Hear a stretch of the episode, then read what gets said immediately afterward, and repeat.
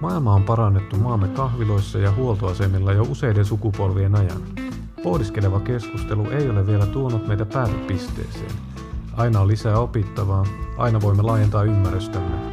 Ja silti, mitä enemmän opimme, sitä vähemmän ymmärrämme. Siksi juuri meidän täytyy jatkaa keskustelua. Tervetuloa pappakahveille Juhan ja Mikon kanssa. Onni, ja nyt mennään. No, terve Harri. Tervehdys. Haluatko esitellä itsesi? Nimeni on Harri. No niin, Tämä Tuota. tässä. Hyvää päivän jatkoa. Mä olen valokuvaaja ammatiltani, kaikenlaista suunnitteluhommaa, markkinointiviestintään liittyen, brändeihinkin liittyen pääsen tekemään. Ja sieltäpä kuvioista me Juhane toisemme tunnetaan vuosien takaa. Syntinen historia. Kyllä. siis mä oon ajatellut, että sä teet pääasiassa valokuvaushommia, mutta siis jotain muitakin hommia siis. No pääasiassa joo. Et jos mä ajattelisin, että mä tekisin viisi päivää viikossa töitä, niin kyllä neljä päivää siitä viidestä niin menee valokuvauksen parissa. Mutta sitten on myös jonkin verran jotain tuota, sosiaalisen median liittyvää juttua joko itselleni tai sitten asiakkaille. Suunnitellaan konsepteja, mahdollisesti tuotetaan sisältöjä, nettisivusuunnittelua, jotain aluemarkkinointibrändejä ehkä, semmoista. Yritän vältellä sanomasta, että mainostoimisto duunia, mutta kyllähän se välillä on, on sitäkin. Ammon kirosana tämä perinteinen sisällön tuotanto, onko se sitä, tuota, mikä, se oli kuuma juttu silloin 20 vuotta sitten. Joo. Terminä, se... on se vieläkin varmaan juttuna, mutta terminä se oli tämä. Tuon. Joo, se, äh, tämä termi on tuota, hetki sitten puhuttiin palvelumuotoilusta, mikä oli myös varmasti semmoinen buzzword. Kyllä. Äh, joitain vuosia sitten. Varmastikin, jos olisi sanottu kymmenen vuotta sitten, että henkilö haluaa olla isona sisällöntuottaja – niin mm. eipä olisi iskä ja äiskä tiennyt, että mistä on, mistä on kysymys. Ollaan mieluummin basistiksi vai se niitä huumeita? niin, kyllä, kyllä. Huumehommia. no, no on hyviä esimerkkejä siitä, että hetikö niin me keksitään joku hyvä juttu, vaikka semmoinen, että olisi kyllä niin järkevää tämä markkinointiin sisältöä, niin ihmiset tulee ja pilaa se. no, niin palvelumuotoilussakin, niin vaikka mä sitä nyt sanana niin halveksun suorastaan, niin, niin siinäkin hyvä pointti. Ja sitten ihmiset tuli ja pilasi on niin se, jos nyt vielä hyvin pikaisesti näistä niin työtermeistä, ennen kuin mennään toivottavasti johonkin miellyttävämpään asiaan, mutta niin sekin, että UX-designerhan se oli vielä hetki sitten, eli user experience, eli käyttökokemussuunnittelija. Minusta ei ole mitään vikaa. Nyt se pitäisi muuttaa, että palvelumuotoilu on jollain tavalla vähän niin kuin jotenkin parempi tai laajempi tai hienompi termi kuin asiakaskokemussuunnittelu en minä tiedä, onko se, mutta nyt se ainakin tuntuu menevän niin. Siis se, se, mä ajattelen, että se on sellainen ilmiö, että kun ajatellaan nyt vaikka se ää, käyttökokemussuunnittelu, niin sitten siellä on joku sellainen valopää, joka keksii, että itse asiassa tämä liittyy joihinkin muihinkin juttuihin. Että se vaikka liittyy sisällöntuotantoon ja sitten se liittyy vaikka koodaukseen. Niin itse asiassa me muutetaan se sen käsitettä, että me muodostetaan tämmöinen niin kuin hirviökäsite, joka tarkoittaakin sitten loppujen lopuksi kaikkea, niin kuin palvelumuotoilua. Jos ajattelet, että sä oot sisällöntuottaja, niin mitä sä oikeasti teet? Niin se vaihtelee aivan helvetisti, että jotkut kirjoittaa, jotkut ottaa valokuvia, jotkut piirtää, mutta se, ne on taas pilattu ne vanhat hyvät nimikkeet. Siis, mä ajattelen kanssa, että tämä on tämmöinen niin käsiteleikki, mm. että tavallaan voisi ajatella kyynisesti, että maailmassa ei, ei mitään uutta auringon alla, mutta mm. keksitään aina uusi nimi. Sisällön tuotannosta on kysymys minusta tarinankerronnasta. Ja se, millä metodilla se tekee, niin se on ihan tuota, sitten sisä, sisällön tuottajasta kiinni, mutta tuota, tarinan kerronnasta on kysymys ja jollain tavalla mm, sanoit Mikko tuota, käyttöliittymä suunnittelusta, se laajempi versio on sitten tuota, palvelumuotoilu, niin ehkä siinäkin on varmasti ähm, kun olette tehneet käyttöliittymäsuunnittelua, niin olette miettineet laajemmin sitä asiakkaa polkua ihan tuota. Sieltä se varmaan tullut, mutta, mutta sitten taas toisaalta, niin jos ajatellaan tuota sinun kenttää, niin valokuvaajahan tavallaan niin taiteilija. Se vetää tuolla kännipäissä tai krapulassa paskerivinossa ja hirveän aggressiivinen ja jokaista asiaa vastaa, kun taas sitten sisällöntuottaja ja semmoinen perus hipsteri, mikä ei niinku, mille ei jaeta semmoista pro Patria vai pro Finlandia niitä mitalia rintaa, mutta valokuvaajalle kyllä niitä jaetaan. Joo, mun sitten on ikävä tuottaa pettymys, koska mä oon varmasti lähempänä sitä tuota, mark- kapitalismin tuota, tuota, airutta, entä kuin tätä päissään paskerivinossa.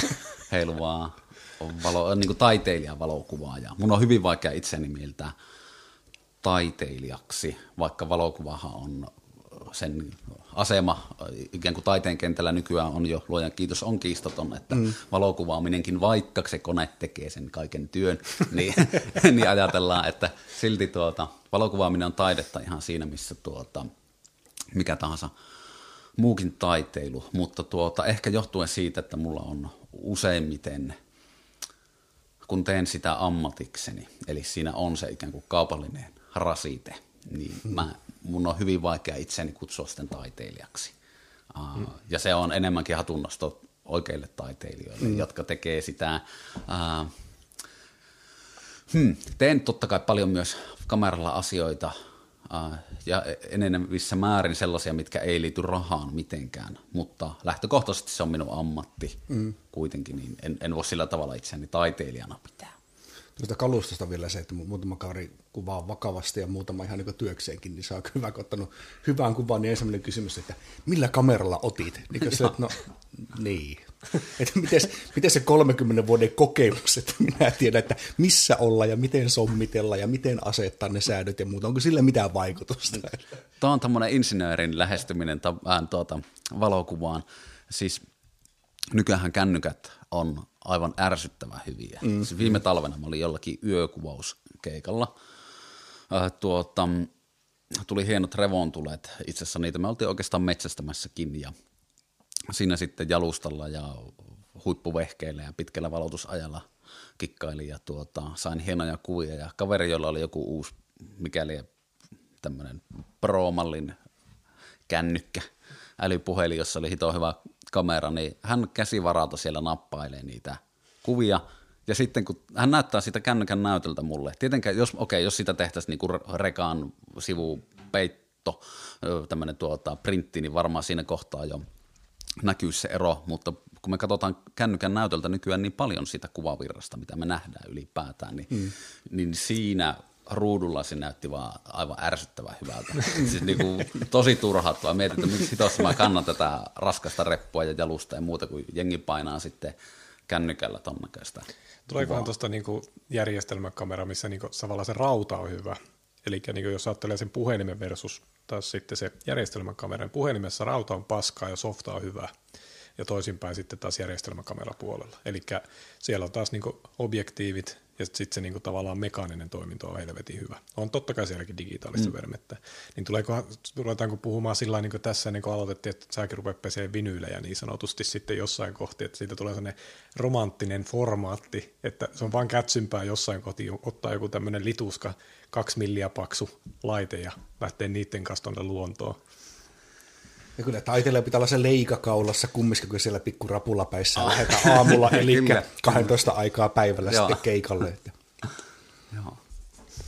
Mut tässä nyt, kun on tässä pienen podcast-tauon aikana ottanut uusia harrastuksia, joihin kuuluu muun muassa katsoa perjantailtaisin vai elämää, joka on vitu hyvä. Hyvä, hyvä. Oi, oi, oi, nyt, nyt kyllä. Miten, eikö se heroini ollut parempi ratkaisu? Mutta heroinia vain elämää yhdessä. niin, niin, siellä kumminkin meidän, mulla on aivan älyttömän kova arvostus Stiikiä kohtaan, niin siellä niin, niin se kertoi sinne taustainsertistä Roy Orbisonissa, että se on se lauluna otettu suoraan tuon läppärin mikin kautta. Joo, se niin on, olikin. Mä itse näin se sama. Niin se kertoo kohdassa. mun mielestä tästä tematiikasta aika paljon, että se, niin kuin, että se on se tyyppi, joka sen luo, ei se tekniikka. Eli se saadaan kyllä niin kuin te, niin kuin mikä tahansa tässäkin tapauksessa puhelin tai sitten se järkkärikamera, jos se vaan tekijä osaa hommansa, niin kyllähän se osaa sen teo toimimaan. Ja samalla kuin musapuolella, niin joku idiotti voi vahingossa laulaa hyvin. Mutta sitten jos sitä tekee ammatikseen, niin sit sun pitää osata tehdä se aika monta kertaa ja niin kuin mielellään toistaa sitä laatutasoa riittävän hyvin.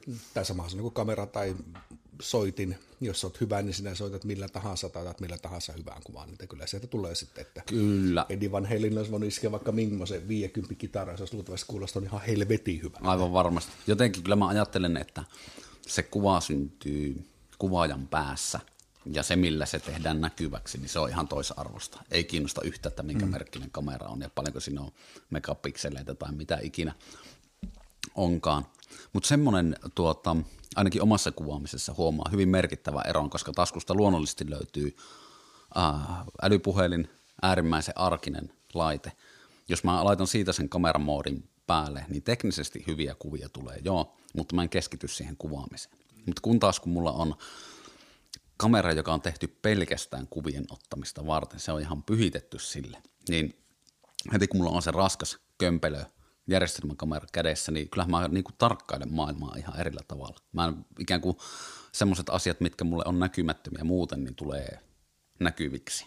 Ihan, ja se johtuu siitä, että mulla on se tietynlainen raskas kömpelö mm kuvaamiseen tarkoitettu kamera kädessä. Kyllä mä nyt on, niin edelleen mä puolustan tätä vinylivertausta sikäli, että se musiikki, ei, ei se niin kuin varsinaisesti ole eri biisi, mitä sieltä tulee vinyyliltä, mutta niin kuin, jos Mikko on vinylit tuossa pessy, sitten se pitää niin kuin aivan eri tavalla asetella, kun ladata joku Spotify-soittolista päälle. Niin siihen tulee joku moodi, joka tuo siihen jotain lisää, ja se, se ei ole mitätön asia. Ja tuo niin kuin, tavallaan, kun sä puhut työkalusta, mm. niin työkalulla tehdään töitä, niin sit sun pitää olla jossain moodissa, että se niinku hoituu hyvin. Jos se niinku työ onnistus vaan sillä, että kunhan vaan räpsii, niin asia erikseen. Muistatteko tuota, joitain vuosia, vuosia sitten oli tämmöinen mahtava kotimainen komediasarja kuin Isänmaan toivot. Aivan vitu. Aivan vitu, aivan.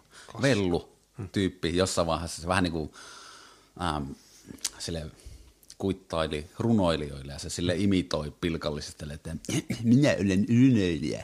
Puhuu tämmöisellä äänellä. Ja sitten aina kun se puhuu tuommoisella niin pilkka-äänellä, niin se niin kuin puhuu ihan helvetin kauniisti, siis runoja. Hän niin kuin imitoi matki runoilijoita tuolla äänellä. Ja jengi siinä ympärillä oli sille, että, että Vellu, mitä hittoa, että tämä kuulostaa aivan upealta, että näitä täytyy kirjoittaa ylös. Mutta sitten kun hän yritti kirjoittaa niitä ylös tai puhua niin kuin normaali äänellä, hmm. niin ei onnistunut ollenkaan. Eli idea on justiinsa se, että hän, hän heittää niin kuin runoilijaviitan päälle Kyllä. vaihtamalla äänen niin kuin sävyä. Ja samalla lailla mulla tuntuu myös, että mä niin kuin muutun valokuvaajaksi, kun mä otan sen oikean kameran käteen. Sitä ei tapahdu tuon mm. arkisen kännykän. No, itse asiassa nyt kun ollaan täällä sivuraiteella, niin mä voin viedä tämän, tämän leikin paljon pitemmälle. Tämä on niin kuin, ihmisen ihmisyyden ydin niin sanotusti, tai yksi asia niistä. Koska tota, jos me ajatellaan tämmöistä esimerkkiä tähän liittyen, että kun pikkulapset leikkii kotista tai eläimiä, niin nehän ei tavallaan, niin ne, ne ei matki kissaa, kun ne leikkii kissaa. Ne ottaa kissamaisuuden olennaiset piirteet ja elää kissana – Eli se, että se maukkuu ja kehrää ja tekee niin kuin, tavallaan kissamaisia juttuja. Ei se tee sataprosenttisesti, niin kuin, jos se matkis, niin se on ärsyttävää. Mutta kun se tavallaan ottaa olennaiset piirteet, niin se osaa, osaa tavallaan elää kissamaisesti ja tuottaa niin kuin, kissamaisia juttuja eteenpäin niin sanotusti. Tämä on, tämä on niin kuin, tavallaan, miten me, miten me imitoidaan asioita. Joo, nyt mä ymmärrän. Siis tuota, kiitos tästä tuota, Uh, mä oon elänyt tämän hopeareunuksen alla, mutta nyt Juhani esittelit sen pilven minulle. Eli tuota, minun menestyminen valokuvaajana pohjaa vaan siis siihen, että mä oon teeskennellyt, valokuvaajaa. Mutta hyvin oot teeskennellyt. Kiitos, kiitos. Impostor syndrome. niin. Ei, no, ajatellaan nyt, että sinähän itse sanoit, että ei sit olla lituuskalla onnistu se homma. Niin, kyllä, kyllä. että se vaan no. kuul... niin eihän se onnistu eri Van Halenilläkään ilman kitaraa se kitaraa mm. soitto. Että se, et pit, niinku, sen takia niinku, tavallaan keikalle mennään keikkatamineissa ja niin poispäin, että niinku, sä pääset siihen moodiin. Kyllä, joo. Että se sitten tosiaan, että mikä osa siitä on aitoa ja mikä on feikki. Että jos minä pistän bootsit ja kaupoihatun päälle, niin olenko minä kaupoi? No en varsinaisesti. Ah. Että nyt mä, se, se on niinku semmoinen, että minä vielä vähän niinku teeskentelen. Mutta Mut jos mä oon tehnyt sitä 40 vuotta, niin ehkä sitten.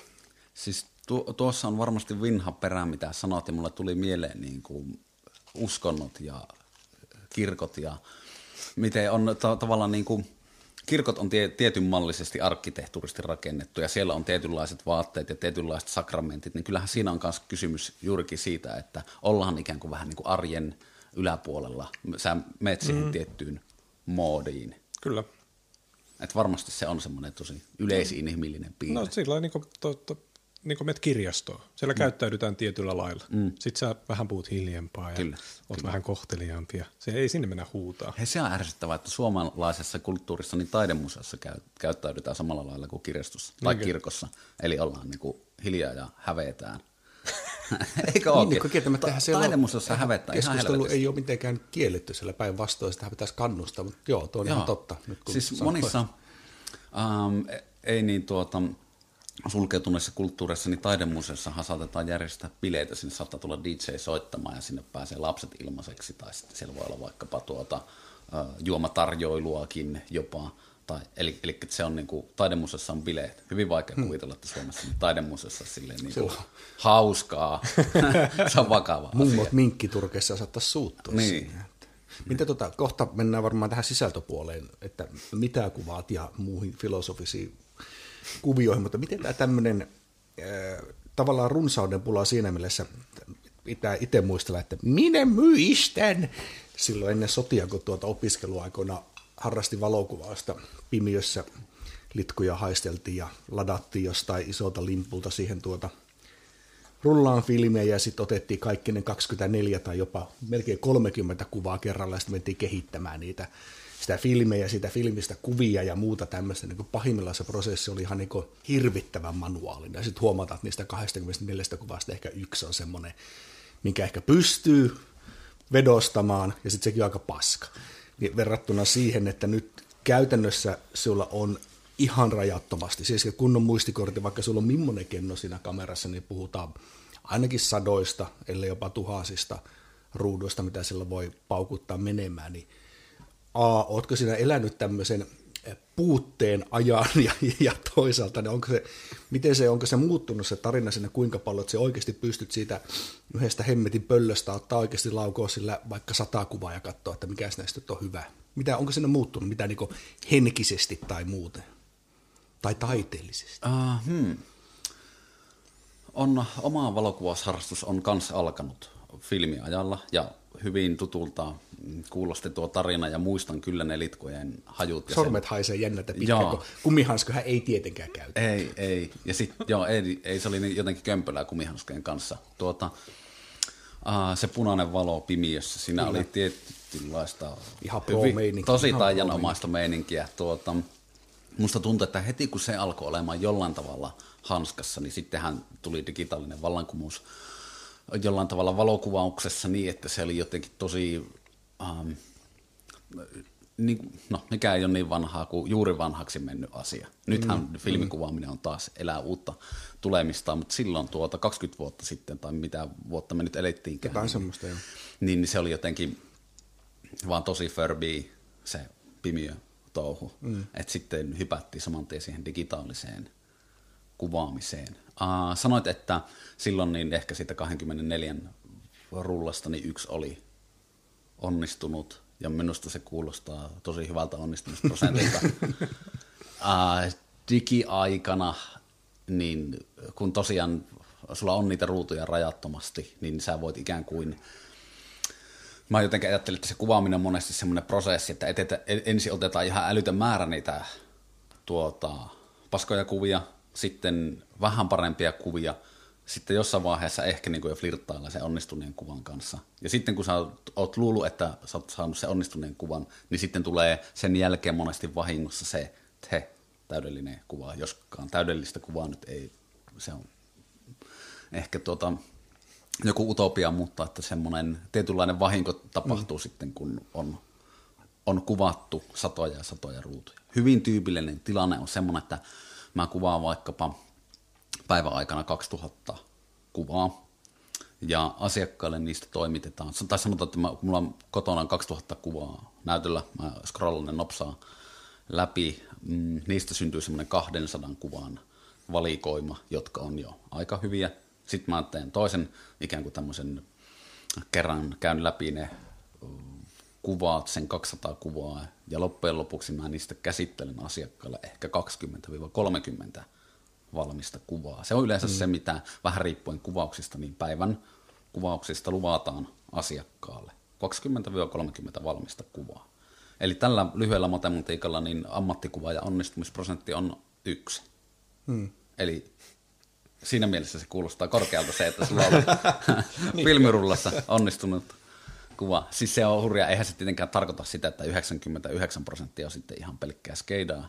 Hmm. Ei, mutta että minusta se hyvin kuvastaa sitä, minkälaiseksi se kuvaajan prosessi on mennyt digitaalisen tekniikan myötä mm. varmastikin. Mm. Kun tuossa on vähän sama, mitä ollaan juteltu näissä niin kuin musiikin tekemismielessä. Niin jos ajatellaan, niin että Beatlesin Search and Pepper oli eka levy, millä ne käytti niin hurjaa tekniikkaa kuin kahdeksan raitaa.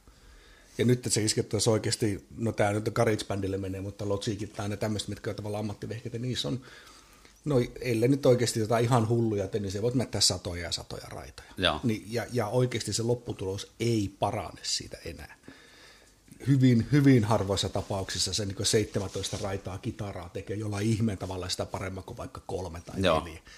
Mutta onko tässä käynyt, miten sitten, oletko huomannut, että on, onko se laatu parantunut tuon takia, kun on tavallaan niin paljon mistä valita, vai onko se ennen kuin se tiesit, että nyt ei ole enää kuin yksi ruutu jäljellä ja tämä on pakko suunnitella nyt kunnolla tai sommitella tai niin edelleen. Onko siinä tapahtunut mitään, jos katsotaan jotain ihmeen isoa, katsotaan isoa kuvaa, ha, ha, ha, niin tuota, onko siinä sitten kuva, kuvausten tai kuvien laatu parantunut? No siinä mielessä on, että kun se tuota, sanotaan, että valokuvaaminen on, voisiko sanoa, että demokratisoitunut sillä tavalla, tai mikä oikea sana kuvastaa sitä, että se on kaikille saavutettavissa oleva asia. Et silloin filmien aikana siinä kuitenkin oli se tuota, elettiinkö silloin nyt euro vai markka aikaa, mutta mm. tuota, että se, se ruudun hinta oli joku tietty. Kyllä. Mutta nyt sä voit kännykällä ottaa kuvia niin kauan kuin sulla akku riittää. Ja äh, jotenkin valokuvaahan, tai nimenomaan tämmöinen digitaalikuva, niin siis sehän on aivan uskomattoman tehokas oppimisen apuväline. Mä en, mulla ei tule mieleen, että missä muualla se oppimisen tulos tai tekemisen hedelmät olisi niin välittömästi nähtävillä kuin tässä. Jos mä otan Mikko nyt susta kuvan, niin mä näen ihan saman tien siitä, että miten se on hmm. onnistunut. Ja mä voin saman tien koittaa muuttaa mun tekemistä, rajatusut vähän eri lailla, laittaa vaikka kameraa vinoon, ottaa kuva ja katsoa heti, että miten se on.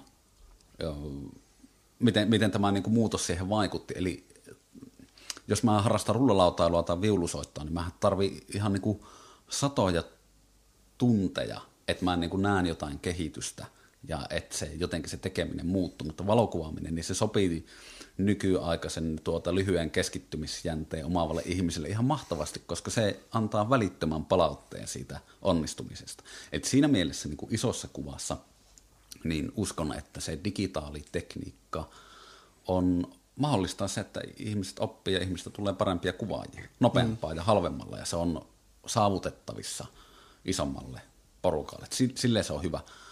Mitalin kääntöpuoli on tietenkin se, että nyt puhutaan kuvavirrasta, ja se hyvin kuvastaa sitä, että niin kuin jollain tavalla kuva jopa menettää merkityksensä, kun me nähdään niitä niin, niin paljon, ja um, Instagramissa, kun me selataan, niin harvoinpa me tässä niin kuin ikään kuin pysähdytään kuvan kohdalle, että se jotenkin se virta on vaan jatkuvaa, että ehkä silleen tuota, myös huonollakin tavalla, niin se, mä en sano, että kuvan arvostus vähenee, koska mä oon kokenut ehkä jopa päinvastaisen reaktion, mutta että jollain tavalla se kuva ainakin arkipäiväistyy. Mm. Joo. Tässä oli tuota, ihan ohimennenä joku kaveri linkkasi niille Facebookki, vaan missä, jos näistä niin vuoden kuvista, niin niistä oli aika paljon joku aika napakan arvostelu oli kirjoittanut siitä, että ne oli kaikki niin näytti samalta semmoisella niin HDR Ah, Foto Finlandia. Joo, joku Joo, tämmöinen. Niin mikäs vilkaisen ne kuvat, niin niissä oli kyllä aika paljon semmoista, niin että nämä näyttää kaikki aika samalta. Ne Et oli jo, hyvin liian semmos... tavalla jotenkin käsiteltyä Joo. tai jotain. Mä näin se sama artikkeli, olisikohan se ollut Hesarin tuota, artikkeli, jossa oli otsikko ehkä, että mitä tapahtui Foto Finlandialle, tai joku tämän Joo, jotain tuommoista.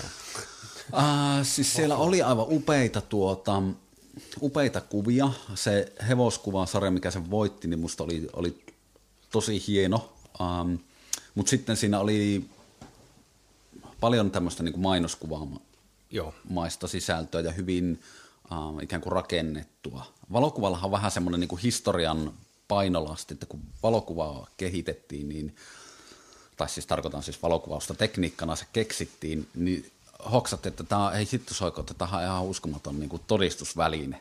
Ja sen takia niin valokuvaa rooli enemmänkin, nykyäänkin on paljon silleen tuota, informaation välittäjän. Aluksi vitsaili, että no okei, okay, pidetään sitä nykyään jo taiteenakin, mutta edelleen valokuvalla on semmoinen painoarvo, että sen pitäisi kertoa tosi tarinoita maailmasta. Ja siksi huomaan, että tuota, kuvan käsittely, taidemaalarin on ihan ok maalata, ihan käyttää ihan mitä tahansa villejä, värejä tai vali, keksiä aiheet omasta päästään. Kukaan ei tule sanomaan, että tämä ei ole yhtä maailman kanssa. Mutta valokuvasta sitä kritisoidaan. Hmm. Uh, tosin mä en itsekään ehkä sillä tavalla semmoista niin fantasiakuvaa, niin se ei ole myöskään minun tyyliä. En, enkä sitä uh, osakkaan tehdä, mm, tämmöistä niin kuin, enkä harrasta tämmöistä niin kuin kuvaa manipulaatiota, että yhdistelee kymmenistä eri kuvista. Um, mutta mä näen, että se on en, enemmänkin niin kuin, sitä ei pidä tarkastella valokuvataiteena, vaan se on vain digitaalista, onko se sitten maalaustaidetta tai kollaasia tai miksi sitä ikinä haluaakaan sanoa, mutta kun puhutaan valokuvasta, niin se helposti vie ähm, mielikuvat sinne, että jäädytetään hetki, tehdään ohi kiitävästä hetkestä mm. ikuinen ja se on ikään kuin siinä.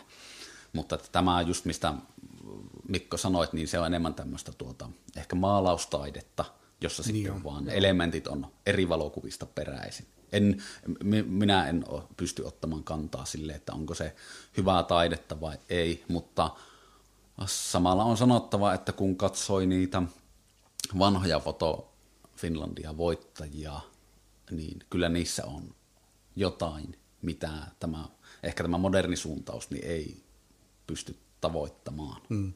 Ehkä siihen ohikiitävään hetkeen liittyvää mm. juuri. Pitää niinku, tavallaan niinku tunnistaa semmoinen iso, iso, iso tausta myös, kun niin me kaikki tehdään toimeksiantotöitä. Ja nyt kun yritykselle otetaan vaikka sitten niitä valokuvia, niin useimmiten ne halutaan tehdä semmoinen, kun meillä on vaikka meillä on pöydällä maitopurkki, me halutaan markkinoida maitopurkkia, se maitopurkin pitää olla kuvassa. Ja sitten se mielellään on tosi isossa ja teennäisessä paikassa siinä kuvassa. Mm. Et, ja tällä tavalla, kun rupeaa katsoa lehti, lehdessä olevia mainoskuvia ja muita, niin tulee masentuneeksi, että ei niin mielikuvitus ei riitä mihinkään. Mutta se on tavallaan, kyllä mä ymmärrän tuon historian painolasti, että Joo. jos ajatellaan just sinne niin kuin tosi vanhaa aikaa, että oli ne, mikä ikinä se oli se niin kuin puuteri, mitä räjäytettiin. Magnesium. ja, ja niin kuin, tavallaan, että ihmiset asetetaan paikalle ja niin kuin, tavallaan se on jäädytetty hetki. Mm. Ja sillähän voi ajatella filmirulla aikaakin, 24 kuvaa ja mm. sitten nyt mennään oikein kunnolla ja asetutaan, niin nyt räpsitään tavallaan niin kuin selfietä ja belfietä ja tavallaan hetkiä ihan eri tavalla. Kyllä. Sitä niin toivoisin, että se muuttaa sitä niin nimenomaan sisällöllistä kulmaa siihen sillä tavalla, että me hoksattaisiin, että meillä on muitakin tapoja esittää maitopurkin markkinointi kuin se, että me otetaan kuvaa maitopurkista.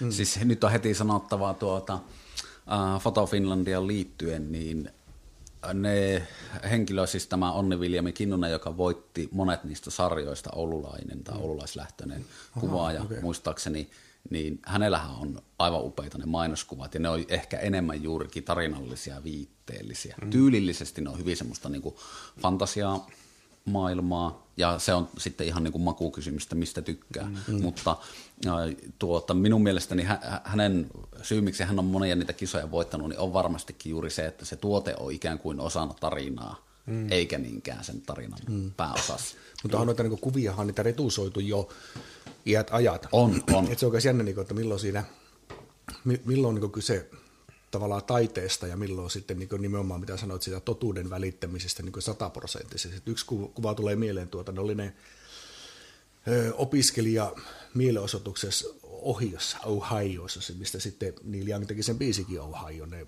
kansalliskaarti ampui mitä 6-7 opiskelijaa. Sillä lailla. Ja siinä on yksi, tuota, no eihän nyt hyvän tuommoiset hipit alkaa protestoimaan. Niin, no, siis ihan, ei ihan nykyään, nykyään enää tohita ampua hippejä. Herran, enää saa ampua hippejäkään. Niin, tuota, niin siinä oli semmoinen, tuota, siinä semmoinen tyttö piti sylissään niin semmoista ammuttua kaveria ja tuota, jotakin huutaa tuskaisesti. Ja alkuperäisessä kuvassa niin tämä vanha perinteinen niin sommitteluvirhe, eli sen päästä kasvaa aidan seiväs. Ja se taustalla on aita, ja se ihan suoraan se päästä kasvaa se aidanseiväs. Ja sitä oli retusoitu sit siitä kuvasta, että sitten oli tavallaan poistettu se aidanseiväs, että se oli niin valokuvana parempi. Mutta sitten on sitten, en tiedä hirveä äläkkä, mutta jonkinnäköinen älä, äläkkä, että hetkinen tämmöinen dramaattinen tilanne, ja tätä ollaan menty niin muuttamaan. Joo. Tämä ei ole enää totuudenmukainen kuva. Joo. Niin se oli aika jännä semmoinen, että jo silloin niin sitä niin nousi, tietenkin puhumattakaan Stalinista, mikä aina tuota epäsuosittu kaveri, hyvin tehokkaasti, sehän poisti kuvista niitä, tai poistatti kuvista Joo. kavereita, niin siinä on joku sanonut oikeasti pimiössä, käsi aika tarkkana, kun tuota, setä aurinkoinen sanoi, että tuo tyyppi lähtee kaikista kuvista pois, siis että joo. saa suorittaa. Tämähän liittyy just siihen valokuvauksen historiaan, eli kun ollaan ajateltu, että se mikä on kuvassa, niin on totta. Mm. Ja, ja sitten on hyvin lyhyt matka siihen ää, ajatukseen, että se, joka pystyy kertomaan tosia tarinoita maailmasta, niin on se, jolla on valtaa. Nyt nykyään puhutaan fake newsseistä, eli mm. edelleen se on ihan sama, että se, joka, jonka tarinaan uskotaan, niin se on mm. se niin kuin suuri, suurin kuningas tai näin. Niin tuota, kyllä silloin historian alkuaikoinakin niin hoksattiin, että jos me pystytään muuttamaan sitä kuvaa, niin me pystytään muuttamaan todellisuutta. Ähm, no mainitsit retussoinnin, hmm. ja se toinenhan on sitten tietenkin manipulointi, jos ajatellaan, että kuvan käsittely jaetaan kahteen osaan. Tuo Aidan juttu, niin sehän on manipulointia jo, eli siinä vaikutetaan kuvan todellisuuteen jollain tavalla. Jollain tavalla.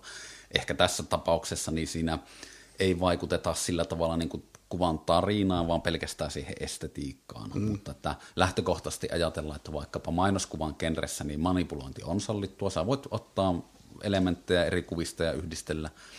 Ja retussointi sitten, vaikka mitä käytetään vaikkapa luontokuvan genressä, niin on vaan sitä, että vaikutetaan kuvassa jo olevaan informaatioon. Ähm, tehdään kuvasta vaaleampaa, mm. tummempaa, mm. rajataan vaikkapa tai terävöitetään, eli semmoista ikään kuin viattomampaa Tuossa näkyy se kuva. Että se ah, joo, kyllä, kyllä. Mutta siis monet kerrat mm. tuota, mulla on käynyt tällä tavalla, että asiakas sitten kysyy, on, on vaikka ihastellut minun kuvia Instagramissa ja sitten kysyy, että käsitteletkö sun kuvia. Mm. Ja sitten mä sanoin, että no kyllä lähtökohtaisesti kaikki kuvat, mitkä jonnekin julkaisun päätyy, niin niille tehdään jonkinlaiset perussäädöt. Niin mä huomaan, että monesti ihmiset vähän pettyy. Että se on jotenkin semmoinen mutta mä oon sitten käyttänyt tämmöistä vertausta, että jos sä menet ravintolaan ja tilaat vaikkapa siikaa, ja sitten se on herkullista, ja tuota, kokki tulee kysymään, että maistuuko, ja sanot, että oli herkullista, ja kysyt, että miten teit sen, ja sitten kokki sanoo, että no ihan tuota siikafileet tuota pannulla, ja laitoin suolaa ja sitruunaa. Ja sitten sä vastaisit, että ai hitto soiko, oliko se editoitua?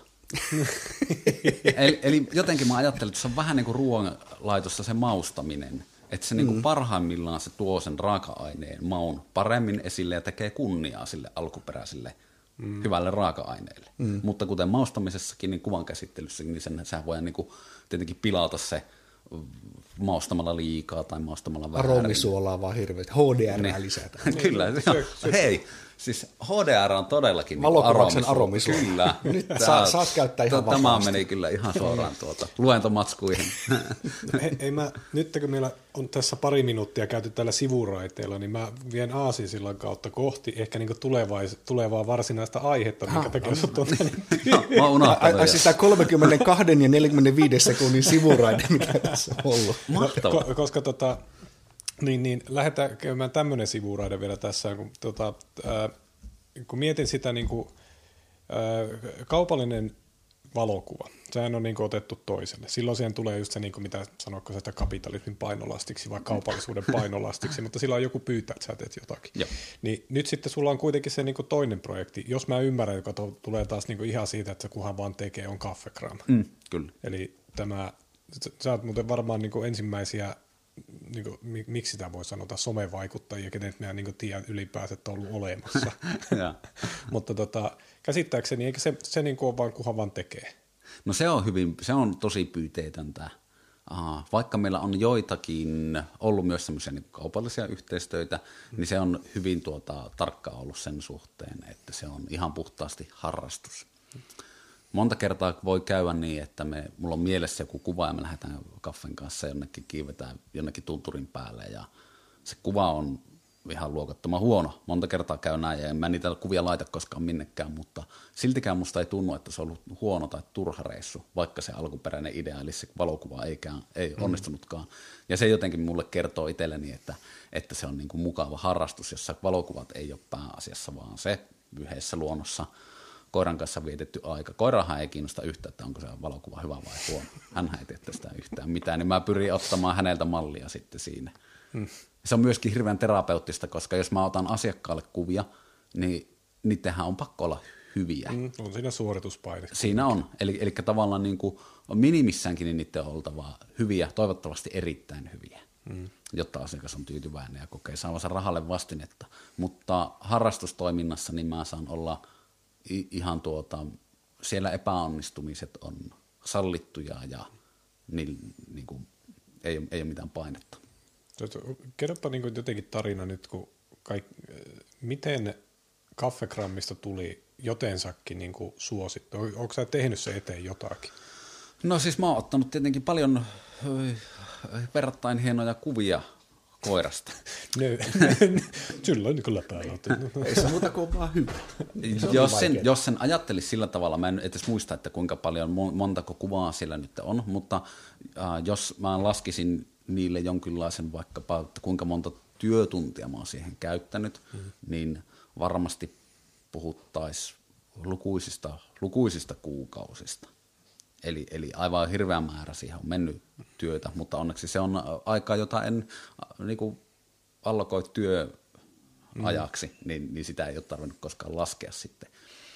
Mutta tuota, eli, eli varmastikin se, että siihen on sillä tavalla ei tavoitteellisesti panostettu. Se, että siellä tulee tykkäyksiä tai tuota noin seuraajia, niin ei varmastikaan ole se itseisarvo, vaan ehkä se on lähimpänä mulle sitä semmoista niin taideprojekteja, jota teen ihan puhtaasti itselleni.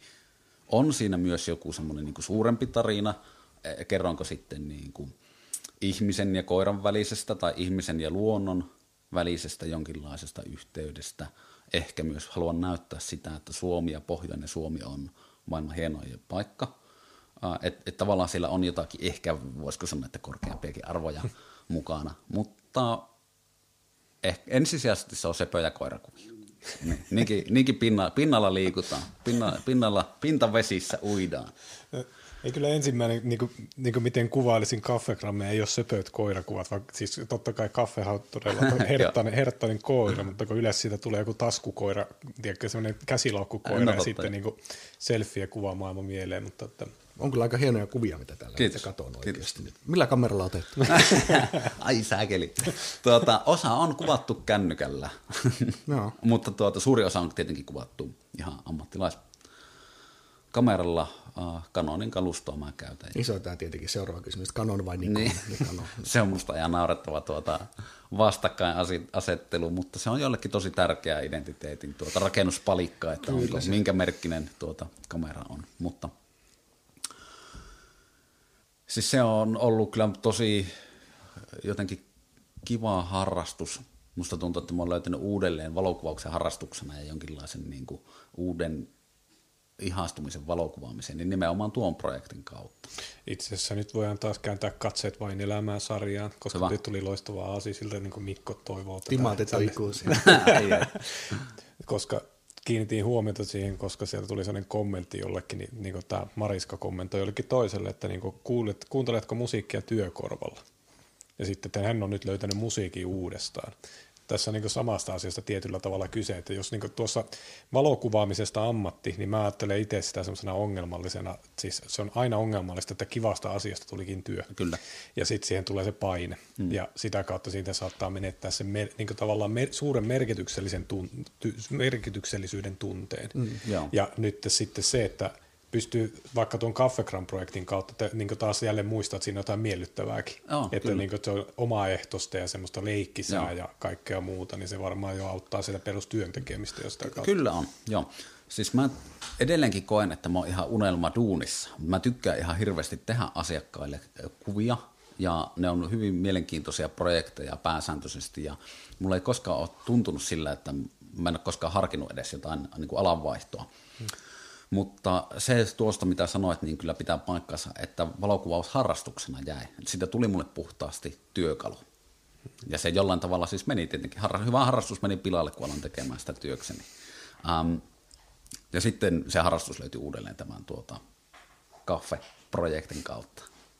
Se on, se on jännä, mistä oli puhuttu just tuosta musiikista ja vinyleistä aika monestikin. Niin itselleni kyllä tuo, mitä, mitä vajaa pari vuotta sitten aloin noita vinyylejä, hommasin ensimmäisen vinyylisoittimen, mikä on kyllä, sen näkee ei ollut niinku raha-ongelmia, kun kaikki raha on mennyt ihan ongelmitta levyihin. Niin, tuota, niin se, se toi takaisin kyllä semmoisen musiikin arvostamisen ja siihen niin keskittymisen ja sen äärelle rauhoittumisen. Että on yhä vielä tuolla satoja cd vienyt X tai myynyt muuta ja vielä satoja tuolla hyllyssä, mutta ei niitä tule kyllä kaivettua sieltä enää oikeastaan ikinä.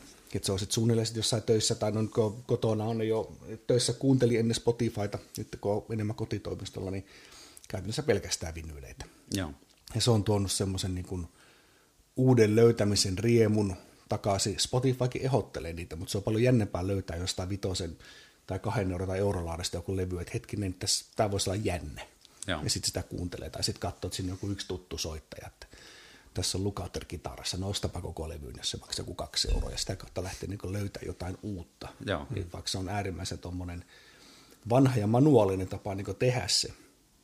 Mutta se on nyt, se ehkä se selittää sitä vinylinkin nousua ja tuon filmikameran nousua ja muuta, että siinä on kumminkin jotain, jotain outoa siinä, ja Juhani varmaan kohta haluaa puhua tästä uhrin tematiikasta, mikä pitää nähdä, tuota, pitää nähdä vaivaa tiettyjen asioiden eteen, niin kyllä se, se tuossa kyllä toistuu aika vahvasti. Joo, varmaan se on se, että keskittyminen. Mun, mm. Mulle itselle vaikkapa Instagram, sehän on niin kuin taas tosi pinnallinen ja moderni kanava, mutta kyllä mä edelleen ajattelen, että, että niinkin semmoisesta, vaikka sieltä 90 prosenttia varmaan kuvavirrasta, niin mitä sinne syötetään, niin on niitä selfieitä ja pelfieitä ja hyvinkin tuota, otetaan siitä ruokalautasesta kuvia ja sillä tavalla niin kuin aiheina ehkä ää, toistuvia ja ei hirveän oivaltavia, jos näin voi sanoa, niin kyllä mä ajattelen, että Instagramista niin voi löytää ihan mahtavaa inspiraatiota ja se opettaa mm. tosi paljon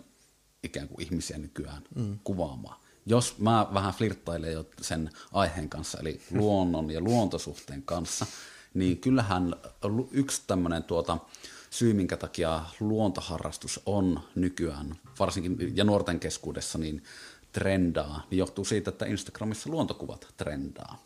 Eli jengi Joo, menee, jengi lähtee kansallispuistoon ottamaan mm. kuvia, ja se monesti näkee, että siis ähm, siellä on nuoria ihmisiä, joilla on tietynlaiset rekvisiitat mukana, tietynlaiset vaatteet ja kuksat ja puukot ja kupit ja millä tehdään semmoisia niin asetelmia mm, ja mm, niitä mm. kuvataan. Ja se saattaa monesti tuota noin, varsinkin vanhemman polven luontokuvaajien keskuudessa se vähän niin kuin aiheuttaa huvitusta, että, että teinit tällä tavalla niin lähtee ikään kuin sille larppaamaan. Nimenomaan siis larppaamaan. larppaamaan. Vittu original hipsterit, me oltiin täällä luonnossa ennen niin, teitä. niin, kyllä, nimenomaan. Mutta jotenkin, eihän ole väärää syytä lähteä luontoon. Mm. Et se on ihan sama meksä sinne tuota larppaamaan, koska sä joka tapauksessa meet sinne. Siis frisbee golf ja Pokemon Go on ehdottoman vääriä siitä, mikä ulkoilla. Original luontohipsters niin varmasti ajattelee näin, mutta että, samaa varmasti. Mä oon hyvin sallivaa luontoharrastuksen suhteen. Ja toivotan tervetulleeksi kaikki tuota, frisbeegolfaajat ja Pokemon Go-pelaajat sinne tuota noin, että ei, ei varmastikaan ole niinku vääriä syitä lähteä luontoon. Siksi Instagram on niinku, musta se on tehnyt, moni on löytänyt sen mm. nyt uudis, en onko tämä uudissanaa, mutta uusi sana kuitenkin tämä luontosuhteen niin mm. Instagramin kautta. On, on niin se, niin sen sijaan, että uhritematiikkaa, niin rituaalitematiikka on tässä mun mielestä niin mm. olennainen, että kun sä näet niitä kuksia ja muita, mm. niin se on se niin tietynlainen rituaalinen kirjo, jonka sä käyt myös toistaa siellä. Eli täällä kuuluu polt- polttaa nuotiossa puita ja sitten paistaa makkaraa ja juo kuksasta kahvia vaikka. Mm. Kyllä. Ja sitten niin sä pikkuhiljaa pääset sisälle siihen, että miten niin kuin, luontokuvien niin tämmöisten metsähallituksen ja muiden, jotka markkinoi luontopaikkoja, niin niiden iso haaste on se, että ne ei ymmärrä sitä, että kun sä näytät luontokuvaa keskiverto nuorelle, se ei tiedä, mitä siellä tehdään. Se ei sano sille yhtään mitään. Sen takia se frisbeegolf on helvetin hyvä harrastus, että se frisbeegolf kertoo, mitä luonnossa tehdään, ja se luonto on siihen fasiliteetti. Joo. Hyvä ajatus. Oikeastaan mä itse asiassa tein kuluneena kesänä tosi paljon Metsähallituksen luontopalveluiden, täytyy erottaa, koska Metsähallituksen saatanallinen puu kaato porukkaa eri jengiä, ja luontopalvelut on niitä hyviä tyyppejä. Okay. Te, tehdään ristinmerkit. niin, tuota, äh, niin, niin, tein näille luontopalvelun tyypeille äh, paljon kuvauksia eri kansallispuistossa ja tämmöisinä luontoretkeilykohteissa, ja monestikin asiakkaan toive oli, että näyttää miten. Jos ajatellaan, että mm. vaikka viisi vuotta sitten, kun tein Metsähallitukselle luontopalveluille juttuja, niin niiden ähm, tarkoitus oli saada luonto näyttämään tosi seksikkäältä ja kivalta paikalta, että ihmiset haluaa mennä sinne. Tänä mm. vuonna agenda oli sillä tavalla, että näyttää enemmän informatiivista, näyttää, että miten täällä kuuluu toimia.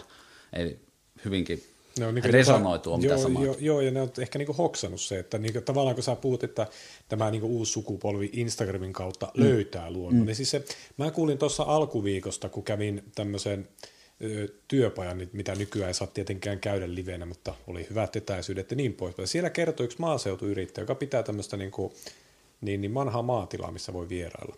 Siellä on käynyt ihmi, niin perhe, joka ei ole tiennyt, ne lapset, mikä on kärpänen.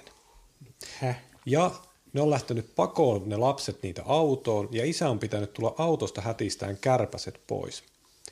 Tämä ei kuulemma ole edes kauhean erikoista, mutta se kuulostaa itselle ihan vituun kummalliselta. No. Mutta se kuvaa just tätä, että mitä tämmöiselle nuorelle kertoo joku luontopolusta otettu kuva.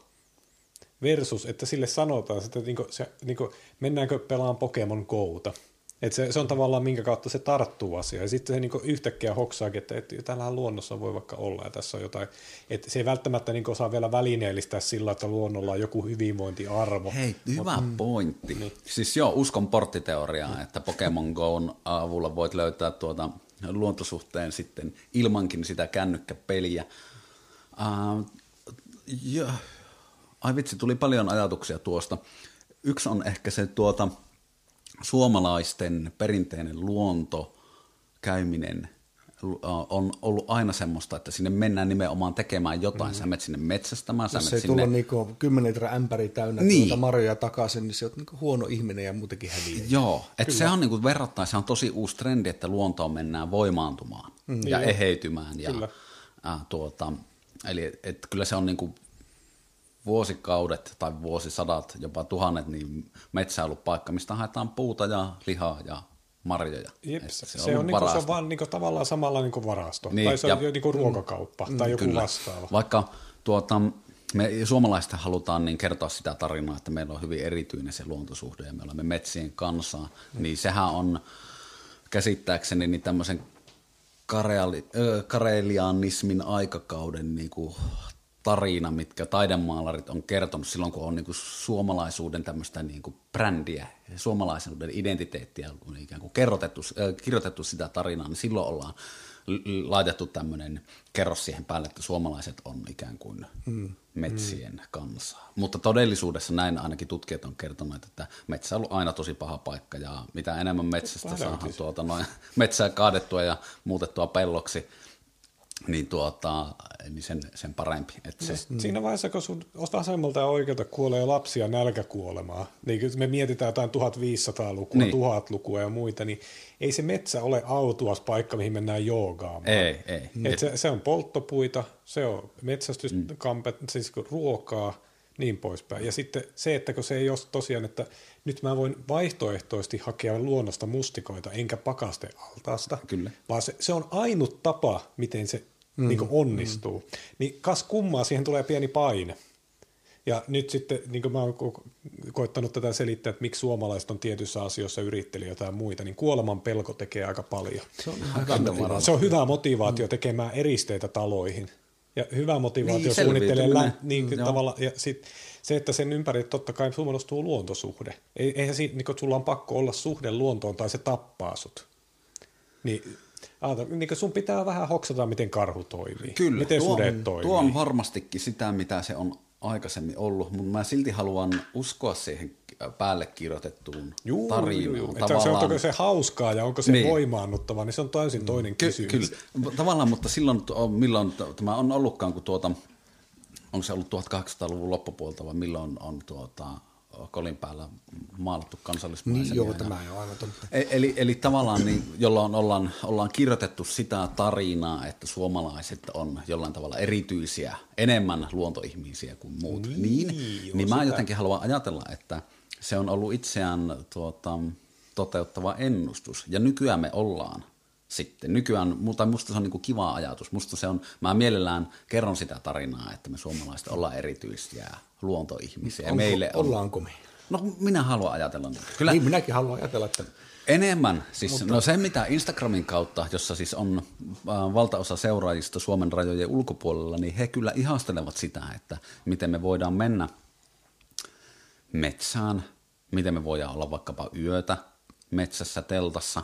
Se on, ei se suomalaiselle se ei ole niin kuin mitenkään absurdi ajatu- ajatus, että sä oot jossain järvenrannalla teltassa yötä. Mm. Mutta hyvin paljon on maailmassa paikkoja, jossa se on aivan semmoinen Ja tosi niin, villi niin, ajatus. tietenkin jos ajatellaan, että meillä on, on monilla, tietenkin, mitä- onko se, mennään kohta siihen, että onko tämä niinku, ikä, ikäluokkakysymys vai ei, mutta niinku meidän ikäiset, jopa Juhanin kaltaiset nuorukaiset, niin tuota, on se ominaisuus, että kyllähän me selvittäisiin muutama yö metsässä hyvinkin. Jos on oikein on niin niin jonkinnäköinen teltta, makupussi, lentokovälineitä, ruokaa, tämmöistä vettä, ja sut heitetään mettään, niin kyllä siellä pystyy olemaan sen sijaan, että siellä saisit jonkun niin eksistentiaalisen shokin siellä ja kuolisit siihen, että herran aika, mitä tässä tapahtuu. Niin, tai jotain se on niin luontosuhde, niin kyllä Minimissään, vä- jos se niin selviää hengissä, niin sä tiedät ainakin, että mihin siellä kuolee. Niin, Eli, niin, eli vaikka niin nyt on aika kylmä, niin, niin niin. sä tiedät, että ei sinne voi mennä oikeasti ilman talvimakuupussia. Ja sitten, että sä voit niin routasen maan päällä nukkua suoraan, sulla pitää olla jotain siinä välissä ja niin poispäin. Mm. Se, että niin kuin, selviät niin pari päivää niin ilman ruokaa siellä, koska mm. et sä et niin tajua, miten kalastetaan oikeasti ja niin poispäin. Sen verran niin taas, että okei, että siellä ei niin ehkä kävele kalkkuna siihen sun pannuun suoraan. Mm. Että siellä niin jotain muuta pitäisi. Että semmoinen taju ainakin suurimmalla osalla on. Kyllä. Mutta en tiedä, onko sekin sitten tavallaan kuinka armeija oppeja vai siitä, että itse oli kaikki kesät ihan Mä väitän siis, että kai vastasyntyneestä armeijasta lähtien Saimaan saarissa ja muuta tämmöistä, että sieltä on tullut se semmoinen, mä en ikinä ollut sellainen luontoihminen, mutta se on ollut aina vaan niin kuin silleen mukavaa ja tavallaan itsestään selvää, että veden äärellä on hienoa olla ja tulen tuijottaminen on ihan parasta ja makkarapaistaminen on valtavan hienoa ja muuta. Siis se on, mä ajattelenkin, että se on meille tosi paljon sille näkymätöntä, mm. juurikin tuon itsestäänselvyyden vuoksi, mutta veikkaisin ja väittäisin, että lähes kaikilla niin on kerrottavana lapsuudesta niin tuo tulen tuijottelu ja makkaranpaisto kokemus. Ja, eli että kyllä sieltä niin jollain tavalla sisäänrakennettuna meissä se on luonto ja luontoyhteys. Kyllä. Ja sitten, niin kuin, että mikä rooli vaikka sillä armeijalla, niin kyllä mä väitän, että sillä on rooli. Että koska mm.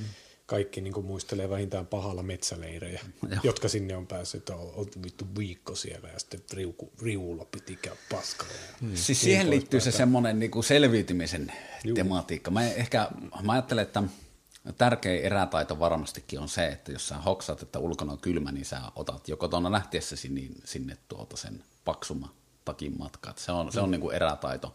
Um, en mä itse tiedä, että miten sä pystyt tekemään tuota repusta lautan ja tuota, jostakin saakeliin. Kalastamaan rambopuukalla. Niin, kalastamaan just sillä rampopuukolla. Eikä mua se sille ihan hirveästi. Ja semmoinen niinku selviytymiserästely edes kiinnosta. Mä oon semmoinen tuota, kuitenkin silleen, vaikka retkeilen paljon, niin mä oon semmoinen, tuota, että lähden mieluummin aurinkoisella kelillä retkeilemään kuin mm. sillä tuota, räntässä Mutta eh, mut ehkä se on minusta toista mitä Juhana sanoi siinä, että tietää mihin kuolee, että ainakin toivos, että en tiedä, onko tämä taas mikään suomalainen tuota Edelfelttimäinen niin meidän sisäisyntyneet taito, että jos lähdetään tonne, niin siellä on tosissaan ne puukko, tulentekovälineet ja vähän viksympi ottaa vielä vaikka kompassin. Niin se, että oikeasti ni- niillä sinä jo pääset ainakin pois sieltä tai selviät hetken aikaa. Joo. Ja sitten siihen vielä se lämpö päälle, niin noin niin muuta tämmöiset. Mm. Se niin tajutaan tosissaan, että ja armeijahan siinä hyvä, että se opettaa kyllä, että jos on kylmä ja nälkä, niin vituuttaa ihan hirveästi.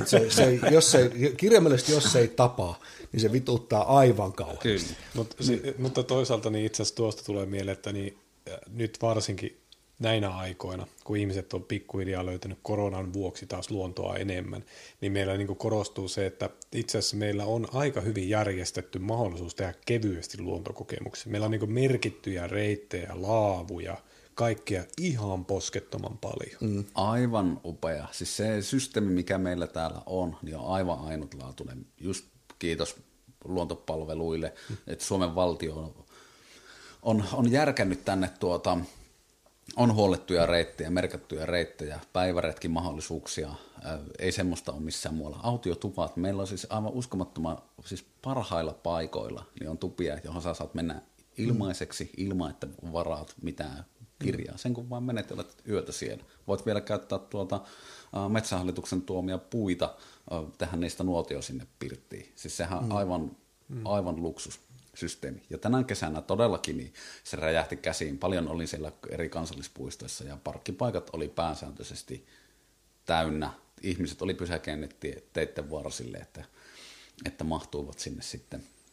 Ja se oli mahtavaa huomata, huomata, että sen ikään kuin kun seinät alkaa kaatua päälle, niin jengi painaa metsää. Se, se oli, se oli hieno, hieno juttu. Mm. Mutta merkkejä on ollut paljon. Siis sanotaan, jos me ajatellaan näitä niin kuin pakottavia asioita, ähm, korona, sitä ennen äh, on puhuttu ihan tosi paljon ilmastonmuutoksesta, ja ehkä jo ne tiedostavimmat niin on, on miettinyt, että ehkä nyt ei reissata niillä hullujen päivien halpalennoilla niin ympäriinsä yhtä päättömästi kuin 10-15 vuotta sitten, että nyt vähän jotenkin ollaan silleen järkevöidytty siinä. Mm, Mutta sitten myös tämmöinen niinku, äh, vielä se on niinku hyvin keskiluokkainen trendi tämä downshiftaaminen ja slow life ja mm. kaikenlainen lähi- ja luomu pienpanimo hifistely. Eli, eli se jotenkin tuota, ähm, se liittyy siihen samaan tarinaan näistä tuota vinyylilevyistä. Eli mm. keskitytään johonkin, keskitytään siihen, mitä sulla on siinä, mm. siinä käsillä.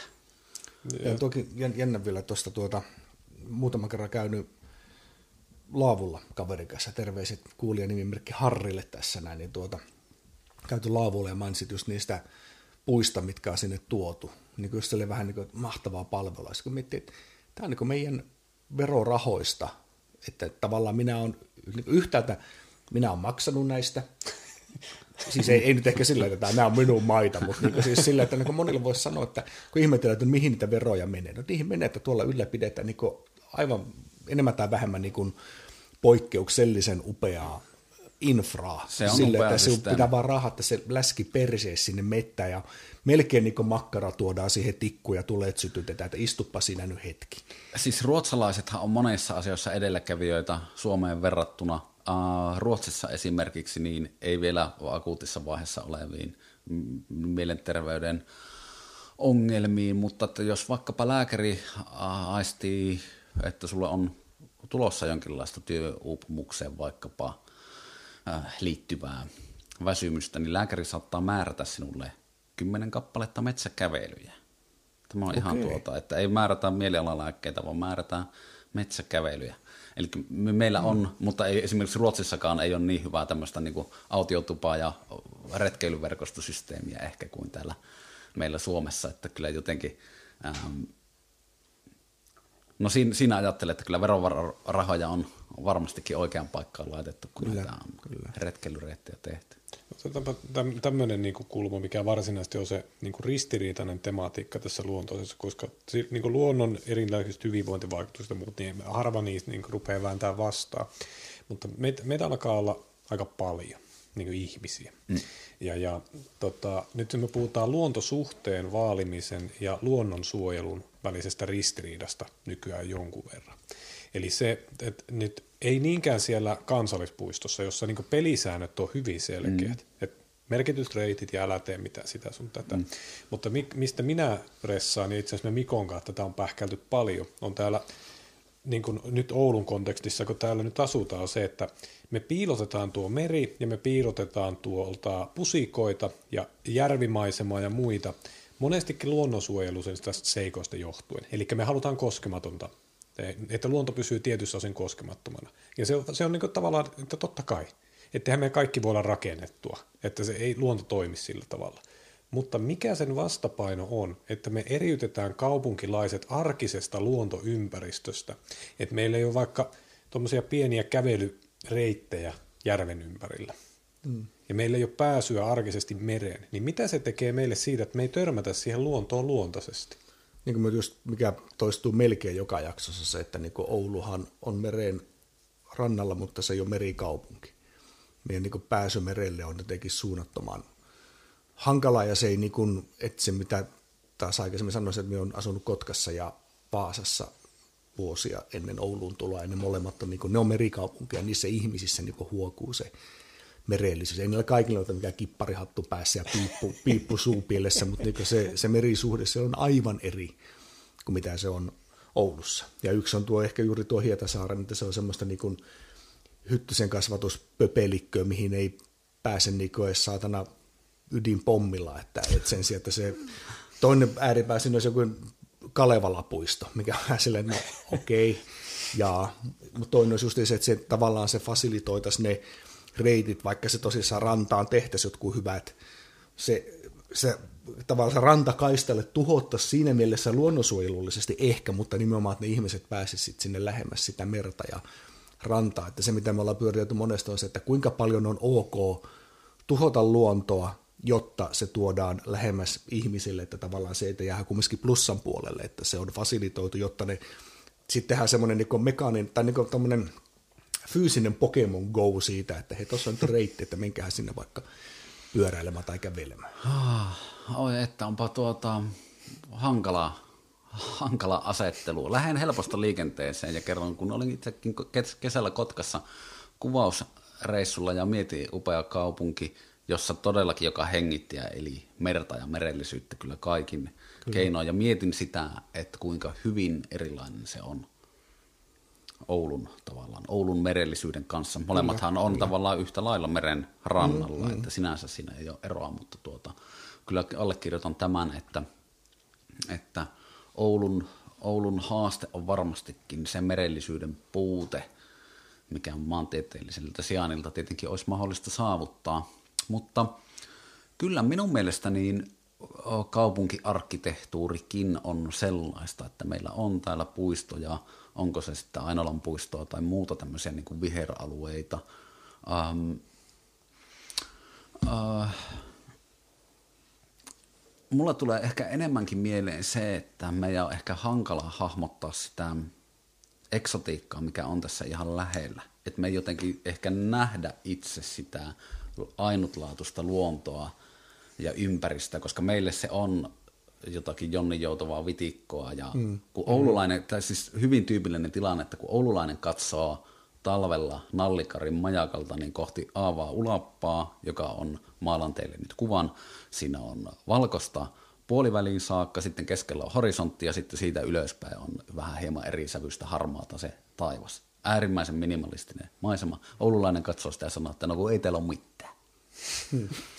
Eikä hahmoteta sitä, että siis sehän on aivan helvettiin ainutlaatuinen juttu. Jos sä toisit ihan mistä tahansa, missä on ikään kuin seinät kaatuu päälle ja pilvenpiirtejä ja ihmismassa ja muuta, niin se, että sulla on yhtäkkiä niin minimalistinen maisema, että siinä on vaan tuota jää ja taivas ja keskellä horisonttiviiva, niin sehän mm. on, siis se on globaalisti ajateltuna ainutlaatusta. Mm. Missä muualla niin kun sä voit kaupungin keskustasta niin kävellä suoraan semmoiseen maisemaan, ehkä jossain Kemissä. Mm. Muita kaupunkeja ei tulekaan mieleen. Tyyli, mitähän... Vaasa on aika lähellä kanssa. Siinä no, keskusta on hyvin, hyvin tuota meren äärellä. Joo. Siis monessa mielessä niin se tavallaan niin se on vähän eri asia, mistä puhut, mutta se, että niin meillähän on voiko sitä sanoa vaikka asenneongelmaksi? Semmoinen niin sisä, niin lähellä näkemisen vai, tai lähellä Kyllä, näkemisen no sen, vaikeus. Sen että, siis se, että minkä takia niin itse käyn tätä läpi niin nimenomaan vähän sellaista isompana kuviona enkä yksilö kautta. Että niin kuin, jos me ajatellaan vaikka mikä siitä Kotkasta tekee semmoisen merellisen kaupungin, että ne elää ja hengittää, niin siinä tulee kaikenlaista yritystoimintaa ja muita. Että siellä voi olla vaikka niin kuin joku niin kuin ravintola, jossa on kalaa, päivän kala. Mm. No se kala, mistä se tulee? No se tulee about sieltä merestä tai jostain, niin sen alueella on jostain puteista. Niin, niin kuin kuvit, niin, näetkö sinä tässä niin kuin Oulun kontekstissa, että millä, millä ihmeellä me saataisiin jonkun Kuivasjärven rannalle kalaravintola? Et se tavallaan, kun se, ne, ne niin kuin jotenkin piilotetaan ne ä, luonto, lähellä olevat luontoasiat jotenkin niin, niin etäiseksi, että ne ei kuulu osaksi meidän elämää. Ja meidän pitäisi avata vähän sitä, joko se on joko viestinnällinen kysymys, tai se on reittikysymys, tai se on jotain muuta. Että me niin hoksattaisiin se, että kun mä, niin tästäkin kun me katsotaan tuosta ikkunasta pihalle, niin tuossahan puisto. Mm. Että se, mm. se on niin paikka, missä sä voit tehdä jotakin. Ja niin kuin vaikka se nyt olisi vaan sit, tietenkin meitä katsotaan vähän kummissa, jos mennään Mikon kanssa kiikkuu tuohon, mutta... Siis Mikä on niin, aivan väärin, että niin, katsotaan kummasta. Siis sehän parasta, kun on lapsia, niin, niin se on tekosyy mennä kiipeilytelineisiin. mutta tota, niin, niin, et me opittaisiin arvostaa sitä, mitä meillä on. Niin se on, se on niin yksi asia. Ja toinen asia on sitten tietenkin se, että kuinka paljon me voidaan lanata koivikkoa, pajukkoa ja muita pihalle, että me saadaan pyörätie. Ja se on niin jonkunlainen tasapainohan siinä pitää olla. Ja kyllä niin Oulussakin ja itse asiassa monissa muissakin kaupungeissa niin säilytetään ää, ihan niin kuin me, niin kuin lanatusta metsästä säästetään puita yllättävän paljon, kun rakennetaan asuntokantaa. Mm, Että toki niin nyt on Oulustakin hyviä esimerkkejä, että sitä ei ole tehty yritettykään tehdä. Että tuossa radan vieressä, vaikka on niin kuin uusia rakennettuja alueita, niin se on ihan kamala niin kuin kuolleen oloinen alue. Se on niin sieluton keskittymä. Mm. Ja aika paljon omakotitaloalueella on tehty samaa. Mutta juuri tuon niin suistoalueen missä nuo pikisaaret ja muut, niin se on, niin kuin, se on vanhaa rakennuskantaa. Siinä on helvetin hyvin mietitty se, että miten ne saaret ja niiden ympärillä olevat reitistöt on, niin kuin, miten niihin pääsee. Kyllä. Mulle tämä on vaikea teema, ehkä johtuen siitä, että mä jotenkin on elän nyt tällä hetkellä, kiitos koronakevään ja kaikin niin kuin jäällä vietetyn ajan, niin mä jotenkin löysin tämän ainutlaatuisen maiseman, siis tämän, juurikin tämän ei mitään maisemaan jollain mm. tavalla uudelleen. Mä oon nyt tosi ihastunut siihen, mitä Oulun ympäristössä niin kuin luonto kohteilla on tarjottavana ja retkeilymaisemilla. Ja jotenkin mä oon aikaisemmin ajatellut ehkä, että päin täytyy mennä Norjan vuorille ja vuonoille laskemaan ja kuvaamaan. Mm. Tai vähintään Suomen Lappi, että pääsee niin upeiden maisemien ääreen. Mutta nyt kuluneen vuoden aikana niin jotenkin tämä Oulun maisema niin on avautunut ihan uudella tavalla, niin mun on jotenkin um, va, mun on va- vaikea edes kritisoida sitä, että miten, miksi luonto ei olisi täällä ihmistä saavutettavissa, koska musta jotenkin tuntuu oma kokemus se, että se on todella saavutettavissa. Niin, ja täällä on niin kuin tosi hienoa ja upeata hmm. Maisemaa, mutta ehkä semmoisesta niin kuin isommasta trendistä, kun on puhuttu, että nyt on vuosi kymmeniä ollut tämmöinen kaupungistumisen aika ja ihmiset keskittyy, kaupunkeja rakennetaan ja siellä sitten se ikään kuin luonto vähenee. Mm. Jos sen niin kuin nappasin sun ajatuksesta, niin nyt tuota, ihan viime vuosina on kyllä tullut, ja, ja korona vauhittaa tätä kovasti, ja esimerkiksi etätyömahdollisuudet, niin jo, se on niin kuin vastaliike kaupungistumiselle. Ihmiset mm. alkaa ensinnä ostaa vapaa-ajan asunnon mökin sieltä jostakin Kuusamosta ja Taavalkoskelta, ja ne ostaessaan kysyy, että onko täällä hyvät nettiyhteydet, että voin tehdä muutaman päivän viikosta etätöitä mm. täältä, ja jollain tavalla se ikään kuin se asumispaine palaakin sitten vähän sinne periferian puolelle. Mä itse asiassa niin kuin Mikon kanssa tästä puhuttiin vastikään, niin kuin, tavallaan niin kuin, mietitään muutama kymmen vuosi taaksepäin, niin nämä paperitehtaat ja kaiken maailman teollisuustyössä hävisi näistä pienistä niin keskisuurista pikkukaupungeista. Imatra esimerkkinä Kemi. Kerron esi- kohta lisää Imatrasta. Ja tos, tota, niin, niin, mä, mä, niin kuin, mikä niin kuin voi olla mahdollisuus on etätyöt. Että tiedätkö, että meillä yhtäkkiä näihin niin keskiverto, keskikokoisiin kaupunkeihin, joissa ollaan vielä jotenkin sen perinteisen kyläasetelman ja kylämiljoon ja muiden ympärillä, niin sinne voi mennä tekemään niitä valkokaudustöitä ja sinne voi mennä tekemään kooditöitä ja kaikkea muita, kun sun ei tarvi olla sillä koko ajan paikan päällä. Mm. Tässä just minulla parin kaverin kanssa semmoinen pelastetaan Imatra-kampanja, mikä nyt on tietenkin hyvä mainossa tässä meidän miljoonia ihmisiä tavoittamassa, tavoittamassa podcastissa, niin se, että tämä tuota, kaveri osti sieltä imatralainen, mutta on, ei siis niin helsinkiläinen, mutta on niin Imatra-yhteys tuota, sukulaisten kautta, niin Hesassa asuu, mutta osti kakkoskämpän nyt Imatralta. 70-luvun omakotitalo lienee oma tontti, vähän yli 100 neliötä, kilometri, oliko Saimaan rannasta, niin taisi olla 60 000 euroa hinta. Hesasta saa sillä ehkä parkkipaikan. Kyllä, kyllä. Niin tuota se, että ja juna kaksi puoli vai kolme tuntia niin kun Imatrata Helsingin keskustaa kutostie on Imatran ohi ajaminen on tehty jo vuosia sitten äärimmäisen helpoksi ja nopeaksi. Siitä pääsee suhoamaan niin suoraan kutostie menee Helsinki ja muuta tämmöistä. Et juuri tämä niin etätyöhomma, siellä on, siellä on Saimaa Immolajärmi vuoksi, punkaharjot lähtee heti siitä, niin jos ajattelee mitä tahansa maastopyöräilyä muuta, ulkoilu, tämmöistä niin älyttömän hyvät Joo. mahdollisuudet. Niin se, se nimenomaan, että sinne saataisiin sitten firmoille tehdä semmoinen, meillä on semmoinen etäkampusidea siitä, että sinne voisi joku, kun he saa enää löydy tyyppejä. Joo, tai jo. ehkä toivottavasti aika semmoinen hiljalleen silleen tuota, että se Helsingissä oleminen ei enää olisikaan ehkä se maailman hienoin asia. Siis tämä on todellakin semmoinen trendi, mistä on merkkejä ilmassa. Oli vasta Kuusamossa meidänkin yhteisen asiakkaan luona, ja tuota, he kertovat sitten, että jos 10-15 vuotta sitten vielä oli semmoinen, että vähän niin kuin hävetti kertoa, että ollaan Kuusamosta tai kuusamolainen mm. yritys, varsinkin mm. jos ollaan tuolla Helsingissä päin käymässä, niin se on muuttunut. Nykyään ollaan tosi ylpeitä siitä ja enemmänkin on niin, että sieltä Helsingin päästä niin tietää, että hetkinen, että kerropa lisää Oulangan kansallispuistossa tai tuota mm. Jyrävästä tai mistä ikinä, että, että se on ilmapiiri on kyllä muuttunut, että nämä tämmöiset niin kuin luontokaupungit, niin ne on tosi trendikkeitä nyt sitten. Mm.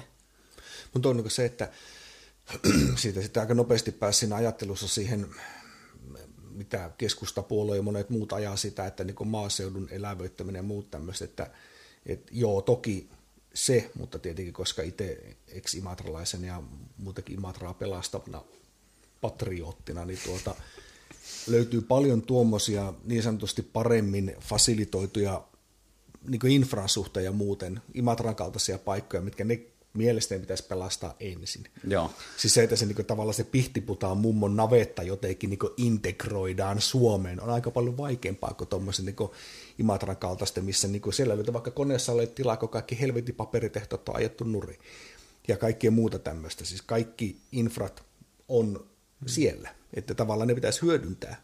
Se, että ne rakennettaisiin jonnekin niin maaseudulle, on taas semmoinen ponnistus, mikä ei niin tuossa mittakaavassa mun mielestä ei vaikuta mitenkään järjelliseltä tai Joo, mahdolliselta. ja mä ajattelin, että tuo on niin se vanha ajatusmalli, jossa ajatellaan edelleenkin sitä, että maaseudulla asuminen tarkoittaa sitä, että sä niität viljaa ja kaadat puita. Mm. Eli nähdään taas Painit se, karhujen niin, kanssa. Eli ta, ta, niin tavallaan, että nähdään, Juhanihan että, tykkää siitä kyllä. Että, tavallaan, että nähdään, että se luonto on vaan raaka-ainevarasto. Mm. Että, mutta että nykyään kyllähän niin kuin Suomen äh, kilpailukyky perustuu varmasti tietotaitoja, ja ideoihin ja osaamiseen, niin kyllähän sen tyyppistä työtä pystytään tekemään ihan mistä mm. muualta mm. käsin, että ei sen tavallaan sen niin kuin maaseudulla asumisen tai maaseutukin on huono sana, mm. mutta jossain muualla kuin siellä pääkaupungin niinpä, ytimessä, niinpä. niin asuminen niin ei tarvitse tarkoittaa sitä, että sä oot sille elät agraariyhteiskunnassa ja kaadat ja myyt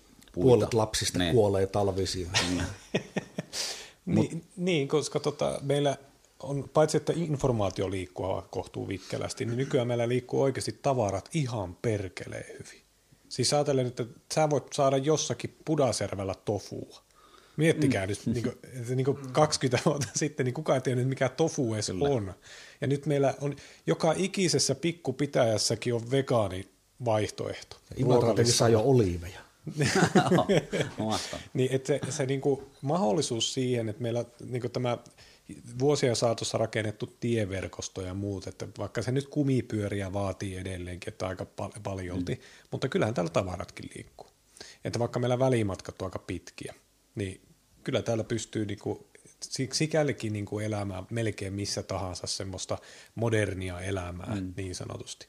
Mm, sekin, että tavallaan jollain tavalla vielä enemmän pitäisi mainostaa sitä, että tämä, missä tätä nyt nauhoitetaan, tämä nyt on ei, ei mikään kovin kummonen tuota rivitalon pääty, mutta niin tämän saa oikeasti jossain imatrakaltaisessa paikassa niin varmaan niin 80 000 euroa halvemmalla Joo. kuin mitä se täällä Syynimaalla on. Kyllä.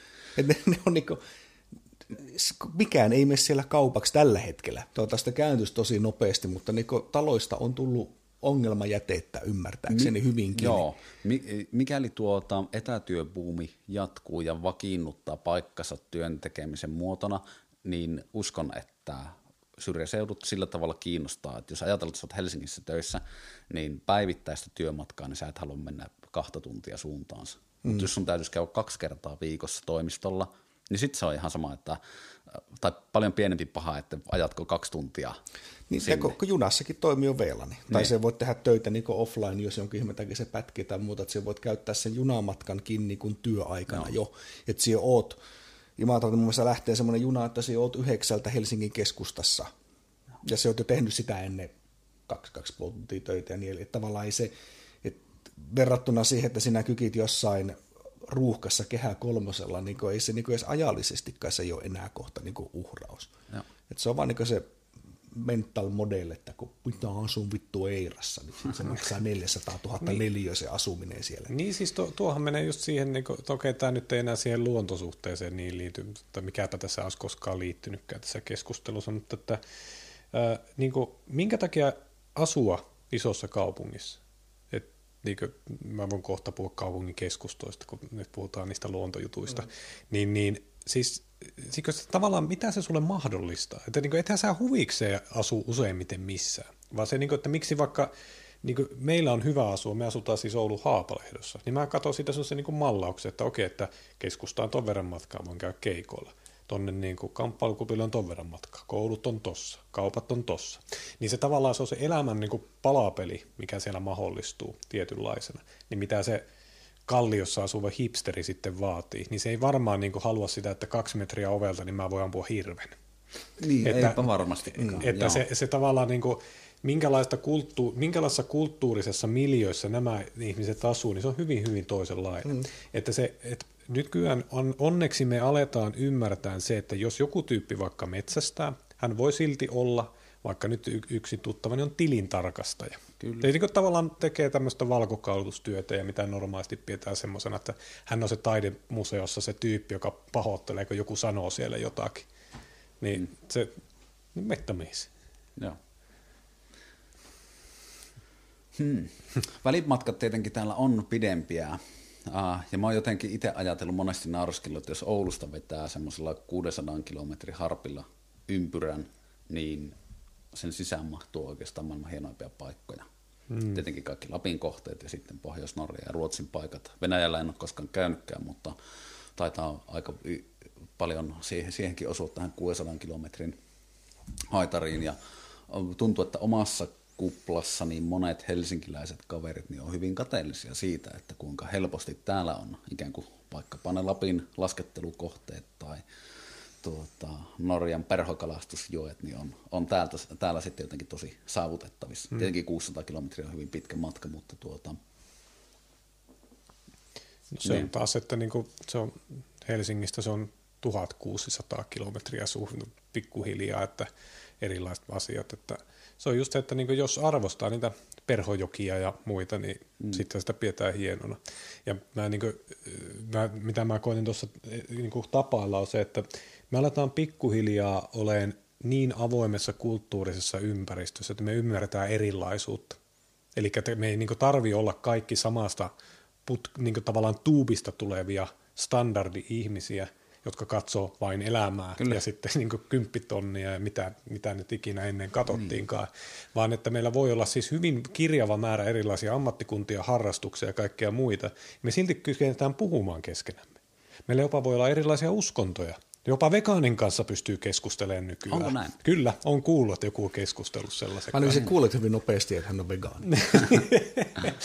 Mutta siis se, se niin kuin mahdollistaa sen, että meillä pystyy tulemaan, niin kuin eihän tuonne maa, niin kuin mitä me sanotaan nyt maaseudusta, mm. niin eihän sinne tarvi muuttaa kaikkien helsinkiläistä. Sitten sehän muuttuu suureksi Helsingiksi. Eli siis siinä tavallaan, että kuinka monta ihmistä pitää muuttaa vaikka sinne Pudasjärvelle, että se vielä pysyy sellaisena, mikä pidetään Pudasjärvenä. Ja me puhutaan niin joistain kymmenistä, ehkä maksaa. Mm. Mä puhuttiin Hailuodosta vähän sama homma. Niin Juu, että se, että kyllä. se on nimenomaan tuommoinen, ja se on jännä, niin kuin, että oululaisen pitää lähteä Hailuotoon kokemaan niin merellisyyttä. Niin on, se on totta. Se on, se on totta. yhtäkkiä siellä ollaan niin tosissaan semmoinen, että minähän olen niin seitsemän meren kävijä. Kyllä, todellakin näin on. Se on hyvin sanottu. Um, mä ajattelen, että um, on tapahtunut tämä arvomuutos. Aikaisemmin on arvostettu tosi paljon materiaa ja sitä on ura, urapolku, hyvä palkka, koko ajan kiivetään tikkaita ylöspäin ja on komeampi titteli ja enempi. palkkakuitissa nollia perässä. Se tietenkin johtaa juuressa sitten, että heitä edeltävä sukupolvi niin on elänyt aika niukoissa olosuhteissa. Kyllä. No, tämä tuota kaupungistumisen äh, trendin se sukupolvi niin on ehkä elänyt juurikin tätä äsken kuvailtua sitä uraa, äh, materiaa, hyvää palkka, hieno auto tuota, aikaa, mutta se mitä nykynuoriso elää, niin ihan, ihan on tutkittu, että se palkka niin ei ole se ensimmäinen prioriteetti, minkä takia hmm. tehdään. Että elämisen laatu vaikkapa niin on noussut jonnekin arvoksi tai merkityksellisten asioiden tekeminen, hmm. jotka saattaa meidän vanhemmille kuulostaa ihan sille hippeä hommalta. Hmm. Että jos sulla on hyvä työpaikka, niin menet sinne töihin ja sillä sipuun. Niin. Että mehän ollaan ihan niin kuin semmoista sukupolvia ja me varsinkin meistä nuoremmat, jotka niin kuin surffailee – joku tulevaisuuden tutkija sanoi, että kun nykynuori täyttää 40 vuotta, niin hänellä on ollut 18 eri titteliä. Mm. Eli että hän on ollut niin monessa erilaisessa ammatissa ja työtehtävässä, että se on semmoista niin kuin surffailua. No joka tapauksessa tämä trendin muutos niin minusta johtaa siihen, että enää ei se niin kuin kaupungistuminen ole se ainoa vaihtoehto. Ainoa ei ole, ei ole, ei ole pakko muuttaa isolle kirkolle parempi palkka sen työn perässä, vaan sä voit ottaa, ja, ja on tosi paljon niitä tarinoita, joilla tämä on just sitä downshiftaamista ja slow lifea, että joku tyyppi, joka on tienannut kuusi tonnia kuussa, mutta on, tuota, on noussut höyry molemmista korvista eh, Helsingissä, niin on muuttanutkin sitten jonnekin vähän syrjempää, tienaa kolme tonnia kuussa, mutta on tosi paljon onnellisempi ja viivan alle jää tällä tavalla paljon enemmän. Niin, mutta voi sekin viiva alle jää vaan rahakin ehkä saman verran. Voi olla saman verran, mutta että niin tavallaan paljon pienemmän. Niin kuin, mä ajattelen, että se on semmoinen perustavanlaatuinen ilmapiirin muutos, joka tulee olemaan myöskin sitten ää, näiden syrjäseutujen voitto. Se on jännä, niin kuin, mm. syrjäseutu ajattelee niin Imatraa, että tosissaan, että sehän oli, oli joskus oli niin kuin, hyvin niin keskeinen paikka, niin matkailu oli, siellä oli Imatra Ajot oli niin virallinen tuo, tuota, moottoripyörä osakilpailu ja muuta tämmöistä, ja paperit, paperitehas oli niin suunnilleen lupa painaa rahaa ja muuta tämmöistä, sillä meni vielä joku 30 vuotta sitten niin järjettömän hyvin, ja kaikki ties Suomessa, mikä on Imatra. Nyt se, se tilanne on muuttunut, ja siitä on tullut vähän niin syrjä, syrjäseutaa, mikä on kyllä aika, aika mielenkiintoista. Niin se se puuttuu se, niin kuin, mikä näiden paperitehdas kaupunkeen se ongelma on, mistä niin itse asiassa sun kanssa puhuttiin, että ää, kun tämmöiset tietyt kaupungit on laittanut niin kaikki munat yhteen koriin. Kaikki Kyllä. liikevaihto, mitä sillä yrit, niin siinä kaupungissa tulee jostain yhdestä tehtaasta. Kaikki tukipalvelut ja ravintolat ja mitä ikinä on suunniteltu sen tehtaan ympärille ja sen tehtaan vuoksi. Sitten kun se tehdas lähtee, niin mitä se tapahtuu? Niin kaikki, niin kuin, kaikki virta häviää. Se on vielä julmampaa, että siellä on niin tavallaan jotain Myllykoski, Anjalakoski, nyt ollaan mutta aika kaukana valokuvauksesta ja luontosuhteista, mutta tuota, ei, ei ole mitään uutta. Mutta Imatran kaupunkihan maksaa tämän podcastin. Ehdottomasti on parempi kohta maksaa. Kyllä, kyllä. Mutta se niin tavallaan, että kun, kun Imatralla fasiliteetit on muuten niin paljon paremmat, siellä on oikeasti on sitä harjua ja vettä niin aivan järjettömästi. Ja sitten jos haluaa Venäjälle, niin oikeasti se, niin kuin, missä itsekin on asunut, niin sieltä näki Venäjälle. Sieltä mm. näki, että tuo piippu tuolla Svetogorskissa, se on Venäjä niin verrattuna oikein Anjalakoskeen, Myllykoskeen, mitkä on niin isoja paperipaikkakuntia, mistä on lähtenyt pois. Niin siellä ei ole tuota, niin kuin, mitä siellä käynyt, niin ei, ei ollenkaan samassa mittakaavassa, että niille se tilanne on vielä kurjempi, että siellä ei ole niin kuin, se, että sinne joku muuttaa, niin se on, no, ne on vähän lähempänä Helsinkiä. Se on ehkä siinä se syy sinne mennä, mutta kun me löytyy varmaan tuommoisen niin Imatran paikkoja, missä niin on muuten sitä fasiliteettia, mutta siellä on vaan kaikki mennyt niin päin, päin persettä, mutta tuossa tuli mieleen sitten, mistä voitaisiin ehkä taas hypätä takaisin hieman tähän valokuvaukseen ja muuhun tämmöiseen niin vaikuttamiseen ja influencerina olemiseen Hyvä. ja muuta tämmöistä. Katsokko nyt niin esimerkiksi tuo kaffegrammi ja muuta tämmöistä, että se, että siellä olisi muutama kunnon vaikuttaja jossain, lähtisi sinne Imatralle töihin ja alkaa samanlaista niin tavallaan – blogia tai tuommoista instatiliä tekemään tai muuta, missä oikeasti näyttäisi niitä kuvia, että halipat suippaa, että täällä on tämmöinen meininki. Niin, niin sillä voisi myöskin olla vaikutusta. Että et juurikin tuo niin kun, se on valtavan iso merkitys saattaa jos se iskee niin oikeaan väliin. Esimerkin voima. Kyllä ihan varmasti siitä on kysymys ja tuota, ei ole sattumaa, että vaikuttajamarkkinointi on tällä hetkellä se tämänhetkisen buzzword ja ehkä mm. siihen tosi paljon markkinointirahaakin laitetaan. Um, omasta ystäväpiiristä löytyy hyvä, hyvä, hyvä ystävä ja aivan uskomaton valokuvaaja Eeva Mäkinen, joka on tuota, jo muutama vuoden nyt asunut Kuusamossa. Hän on Helsingissä ollut aikaisemmin kaupunkiasuntoja sieltä käsin tuota, tehnyt matkoja, mutta tuota, muuttanut sitten Kuusamoon, koska hänen, hänen elämä on siellä parempaa ja hänen valokuvaaminen on siellä sitten helpompaa. Ja onhan se aivan uskomaton, sitten kun on satoja tuhansia seuraajia, niin, jotka näkevät ne upeat kuvat sieltä, niin onhan se sille alueelle niin ihan että saa mm. semmoisia tyyppejä kertomaan siitä elämästä ja mm. tarinasta siellä. Niin, no saa se niin tavallaan, että se mahdollista, että ketkä sinne voisi muuttaa ja kiinnostua. No semmoiset, niin jotka Eeva Mäkisen tyyppiset. Niin kuin, ei tarvitse olla yhtä hyvä kuvaaja mm. ja niin kuin yhtä influenceria ja niin poispäin, mutta siis se, että tyypit, jotka tykkää siitä, mitä Eeva Mäkinen tekee, eli hengaa luonnossa ja ottaa valokuvia ja niin poispäin, niin todennäköisesti se on silläkin lailla Kuusamolle lottovoitto mm. versus, että mikä nyt olisi sitten tavallaan toisen. Otetaan joku mä en keksi, mä oon niin huono se, niin seuraamaan ketään influenssereita, mutta ottaisit jonkun semmoisen, joka, jonka arvomaailma on hyvin toisenlainen. Että siis mm, arvostat mm, vaikka, mm. niin kuin, sanotaan, niin kuin, mä en keksi oikeasti muita esimerkkejä kuin vaikka Paris Hilton. Että se niin kuin, esimerkki siitä, että elämän tyyli ja tavat on hyvin, hyvin toisenlaista, se on kaupunkimaisempi. Jos ne saisi sen muuttaa Kuusamoon, niin olisiko se hyvä juttu? Niin mä veikkaan, että ei ihan yhtä lottovoittaa. Joo, vaikea hauska, hauska ajatusleikki kyllä. Mutta se, niin mikä pointti mulla niin isommin tässä on, että to, niin kuin, kun me mahdollistetaan ihmisille ää, esimerkin voimalla tai millä tahansa muulla se, että tai niin tuo Kuusamo on tämmöinen paikka, missä voi ton tyyppisiä olla ja elää, niin tavallaan ihmiset löytää omia paikkoja ja kaikki paikat ei tarvitse olla samanlaisia. Tiedätkö se, että niin kuin, mm et, niin kuin, se alkaa nykyään olla vähän sellainen epätrendikäs sana, mutta et, ei sun tarvi olla kaikkea. Sun ei tarvi olla vittu mestari, joka on helvetin asiassa. Sulla on paikka tässä maailmassa, mutta se, se voi olla vaikka sitten Kuusamossa. Ja sun, sun vähän niin kuin yksilötehtävä on koittaa löytää se sun oma paikka tässä maailmassa. Se on jossain nokkimisjärjestyksessä jossakin yrityksissä, se on jossakin fyysisessä paikassa, se on jonkun perheenjäsenä tai perheettömänä, mutta se on niin se oman paikan löytäminen on yllättävän tärkeä asia. Joo, kyllä. Onko se sitten sitä, että tekee jotakin merkitykselliseksi koettua asiaa? Ehdottomasti.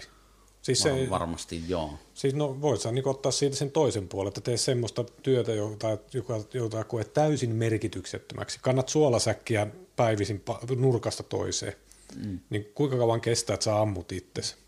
Niin siinä menee ehkä viikko. Tässä saatiin bullshit jobs. Yes.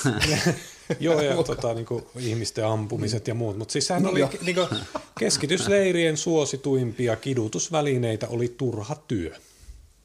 Et siinä tämän, ja vielä, että se näytettiin, että tällä niin. sinun työllä ei ole mitään merkitystä. Se, että se on rankkaa, sinä rakennat rautatietä, niin sinä näet kumminkin, että se edistyy, niin, se kyllä, valmistuu. Mutta se, että, niin kuin, että sinä kaivat kuopan ja täytät sen sillä samalla, niin se on, se on älytöntä kidutusta suurimmalle osa ihmistä. Siis totta kai ihmisiä, jotka ei vaan välitä, mutta mm. siis se, niin suuri osa ihmistä haluaisi ajatella, että minulla on jotain väliä. No kyllä, mm. kyllä, se on varmasti. Ja siitä tuota, kyllä jos ajatellaan sitä influensseroimista, mä en itse, koska se on vähän tuota vastenmielinen termi, koska se antaa todellakin niin kuin kaupallisen kehyksen sille tekemiselle, niin sen takia Mä ymmärrän, että vaikkapa Kaffen Instagramilla niin on tämmöistä influencer-potentiaalia, koska mm. siellä on jo jonkin verran seuraajia, niin siitä tulee sitä ikään kuin vaikuttavuutta, mutta mä en silti halua ajatella, että koirani tai minun tekeminen on mä en niin kuin kategorisoi itseäni influenceriksi, koska se antaa heti kaupallisen kehyksen sille Mutta sitten taas toisaalta, että kyllä sinne Kolillekin, kuka se meni maalaamaan, niin oli se tilaustyö sekin. Oh, se, että niin on, sinut on, ja kyllä. Kaffe lähetetään Imatralle kuukaudeksi Imatran kustantamaan, ei vaan ihan oikeasti. joo, joo. Että se, että ja siis tätähän te, tehdään. Teen näitä Tätä kuvia, mitä tuolla on, niin Ta- Imatrasta, tossa on mökki, tossa on rahaa, tossa on makkaraa.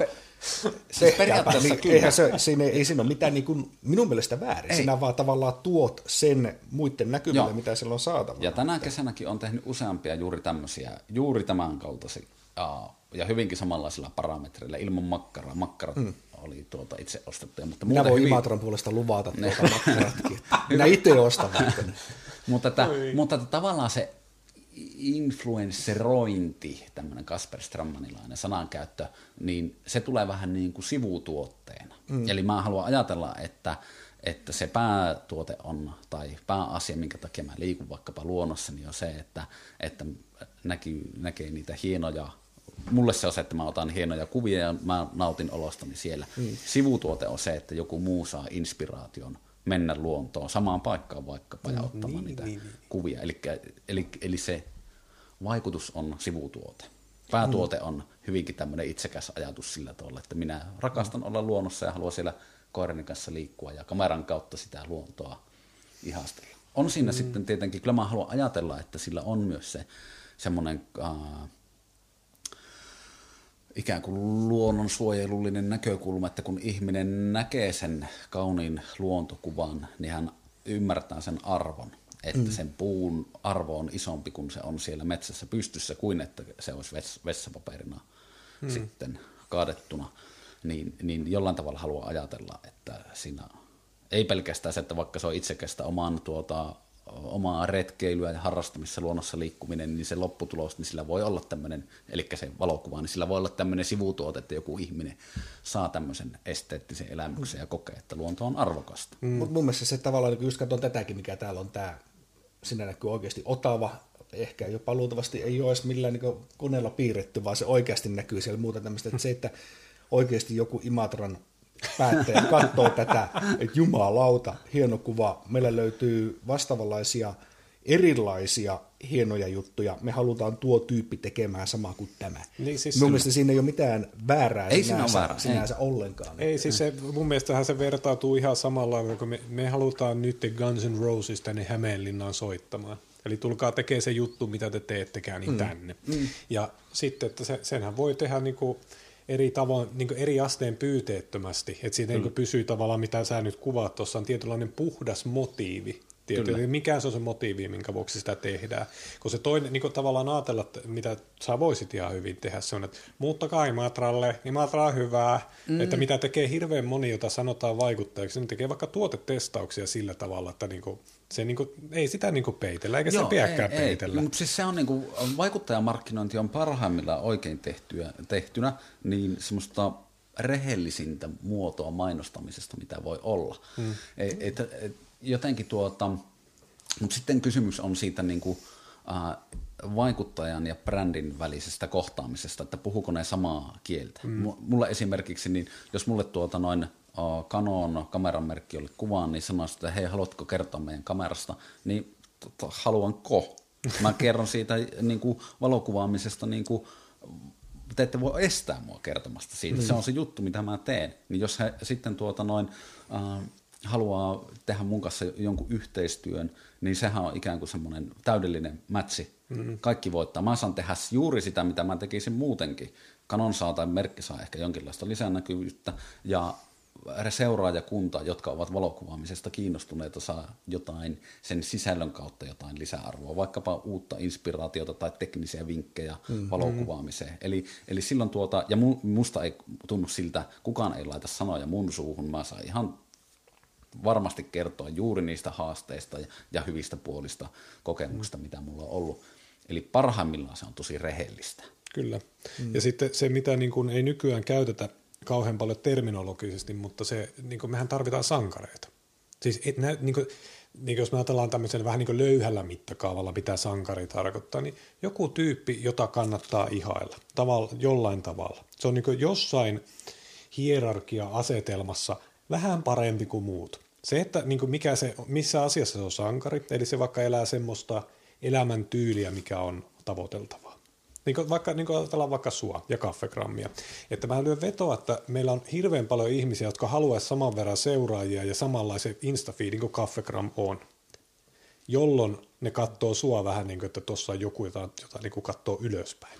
Ja semmoisia me tarvitaan eri muodoissa eri puolilla. Niin työyhteisöjen sisälle mm. vaikka semmoisia ihmisiä, jotka näyttää, että miten työyhteisössä kannattaa toimia, että miten tervehitään aamulla ja eikä haistatella toisille ja niin poispäin. Tämä on niin pienen mittakaavan sankareita. Joo, pienen niin, mittakaavan. Niin. Mä koen, että sosiaalinen media on tuonut, ehkä ne on juurikin tämmöisiä arki arkipäivän tai samaistuttavia sankareita. Arkipäivän jos... sankari on vittu, Ar- klassikko termi. Ar- arjen sakari.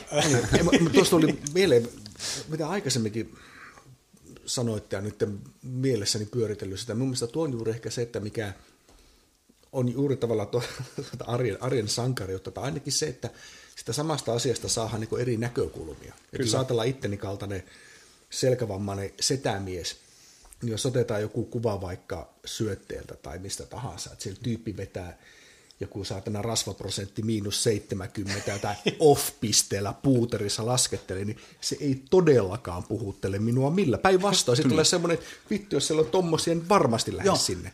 Niin se, että siellä oikeasti on suunnilleen niin joku paistaa makkaraa koiran kanssa, niin wow, minä lähden heti seuraavalla bussilla. Joo, Kyllä. sen mä koen nimenomaan vaikka tuon kaffegramin kautta, että se näyttää niin kuin tosi semmoisen niin kuin helposti lähestyttävän tavan nauttia mm. luonnosta, vaikka siellä on myöskin semmoisia, että ollaan vaikka tykkilumipuitten ääressä yöllä mm. liikenteessä, mikä on jo aika villiä.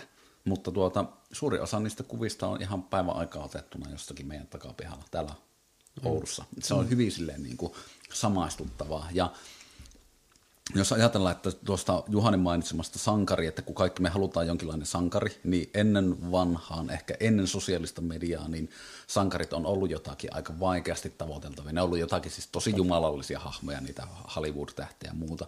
Mutta että nykyään, mm, kuten Mikko sanoit, niin se samaistuttava sankari mm. ja jollain tavalla sosiaalisen median myötä niin tullut meidän.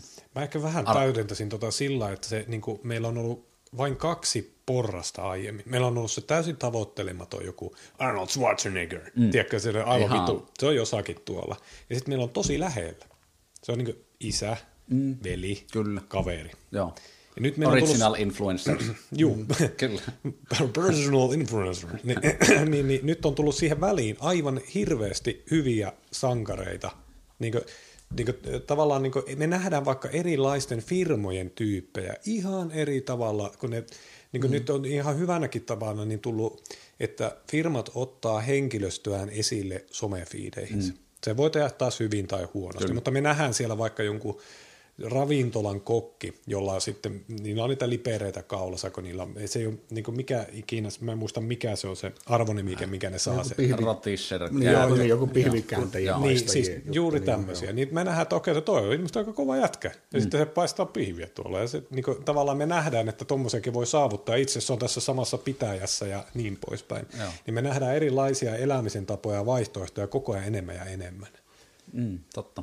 Niin se, mun mielestä se, se niin kuin ainahan voi parjata, että Instagram on Belfien maastoa ja niin, no totta kai se on sitäkin ja mikäpä siinä, nautin itsekin niistä kuvista, mikäpä, mutta, mutta se, että siellä, siellä niin kuin, mä ajattelen että myös enemmän sitä niin kuin positiivisen kautta, että siellä on oikeasti niin kuin äärettömän laadukasta sisältöä juuri semmoiselta hyvin monipuoliselta – hyvän elämän malleja ja muita. Totta Joo, kai se on, on hirveän ristiriitainen. Kyllähän niin kuin mm. monet ulkonäköpaineet ja paljon semmoista niin kuin riittämättömyyden tunnetta ja mm. FOMOa mm. tulee sosiaalisen median myötä, mutta kyllä mäkin haluan ajatella tälleen positiivisen kautta, että enemmän, enemmän silti ainakin oma elämääni on tullut hyvää, hyvää sieltä. Kyllä, ja se tuo riittämättömyyden tunteet ja muut, niin se, se on ihan, siis niin itsehän pohdin sitä sillä tavalla, että miten me kasvatetaan ensimmäisenä lapsia, mutta toisensa niin ehkä suurempi haaste on sellaiset, sellaiset mikoikäiset sotaveteraanit. Mm-hmm. Miten me niitä kasvatetaan? että, niin kuin, Krimin sotien niin, että miten me saadaan nuokin ymmärtämään se, että sun ei tarvi olla kaikkialla. Ja, ja sitten se, että, että tavallaan että ehkä se, tämä mun puuteri offarityyppi, kun se oli se taas semmoista ekstreme-meininkiä. Se oli muotia just joku niin se kymmenisen vuotta mm. sitten, kaiken pitää olla ekstreme. Mikä liittyy luontoon, on niin ekstreme ja siitä onneksi päästy eroon, oh. sillä se myöskin rajoittaa ja karsii tosi mm. sitä porukkaa, että en minä tonne voi mennä, kun siellä ollaan vaan ekstremeen offarilla. Niin ja no, just ne ekstreme-tyypit, jotka siellä ei ota mua leikkiin mukaan. No ei varmasti ota. Hei, hyvä Mä en ole koskaan ajatellut sitä niin, koska mä ehkä on elänyt siinä kuplassa, jossa paljon on sitä Coretex jengiä, jotka niin kiipää vuorelle ja laskee mm. sitten eri välineillä sieltä alas ja on vauhtia ja adrenaliinia. Niin mä, mä en ole ehkä nähnyt tota, mutta nyt kun sanot, niin onhan tullut tosi paljon esimerkiksi tämmöisiä niin kuin metsäkylpytuotteita, mm-hmm. jossa vaan kävellään metsässä tai mm. puunhalausviikko on Suomen luonnonpäivää mm. aikoihin syksyllä muistaakseni siis puunhalausviikko ja kaikkea tämmöistä, niin kuin, että, että sinne luontoon niin ei tosiaan niin tarvi lähteä silleen niin kuin rokkisoiden suorittamaan, niin, vaan niin, nimenomaan, että mm. se on tätä niin kuin hiljaisempaa.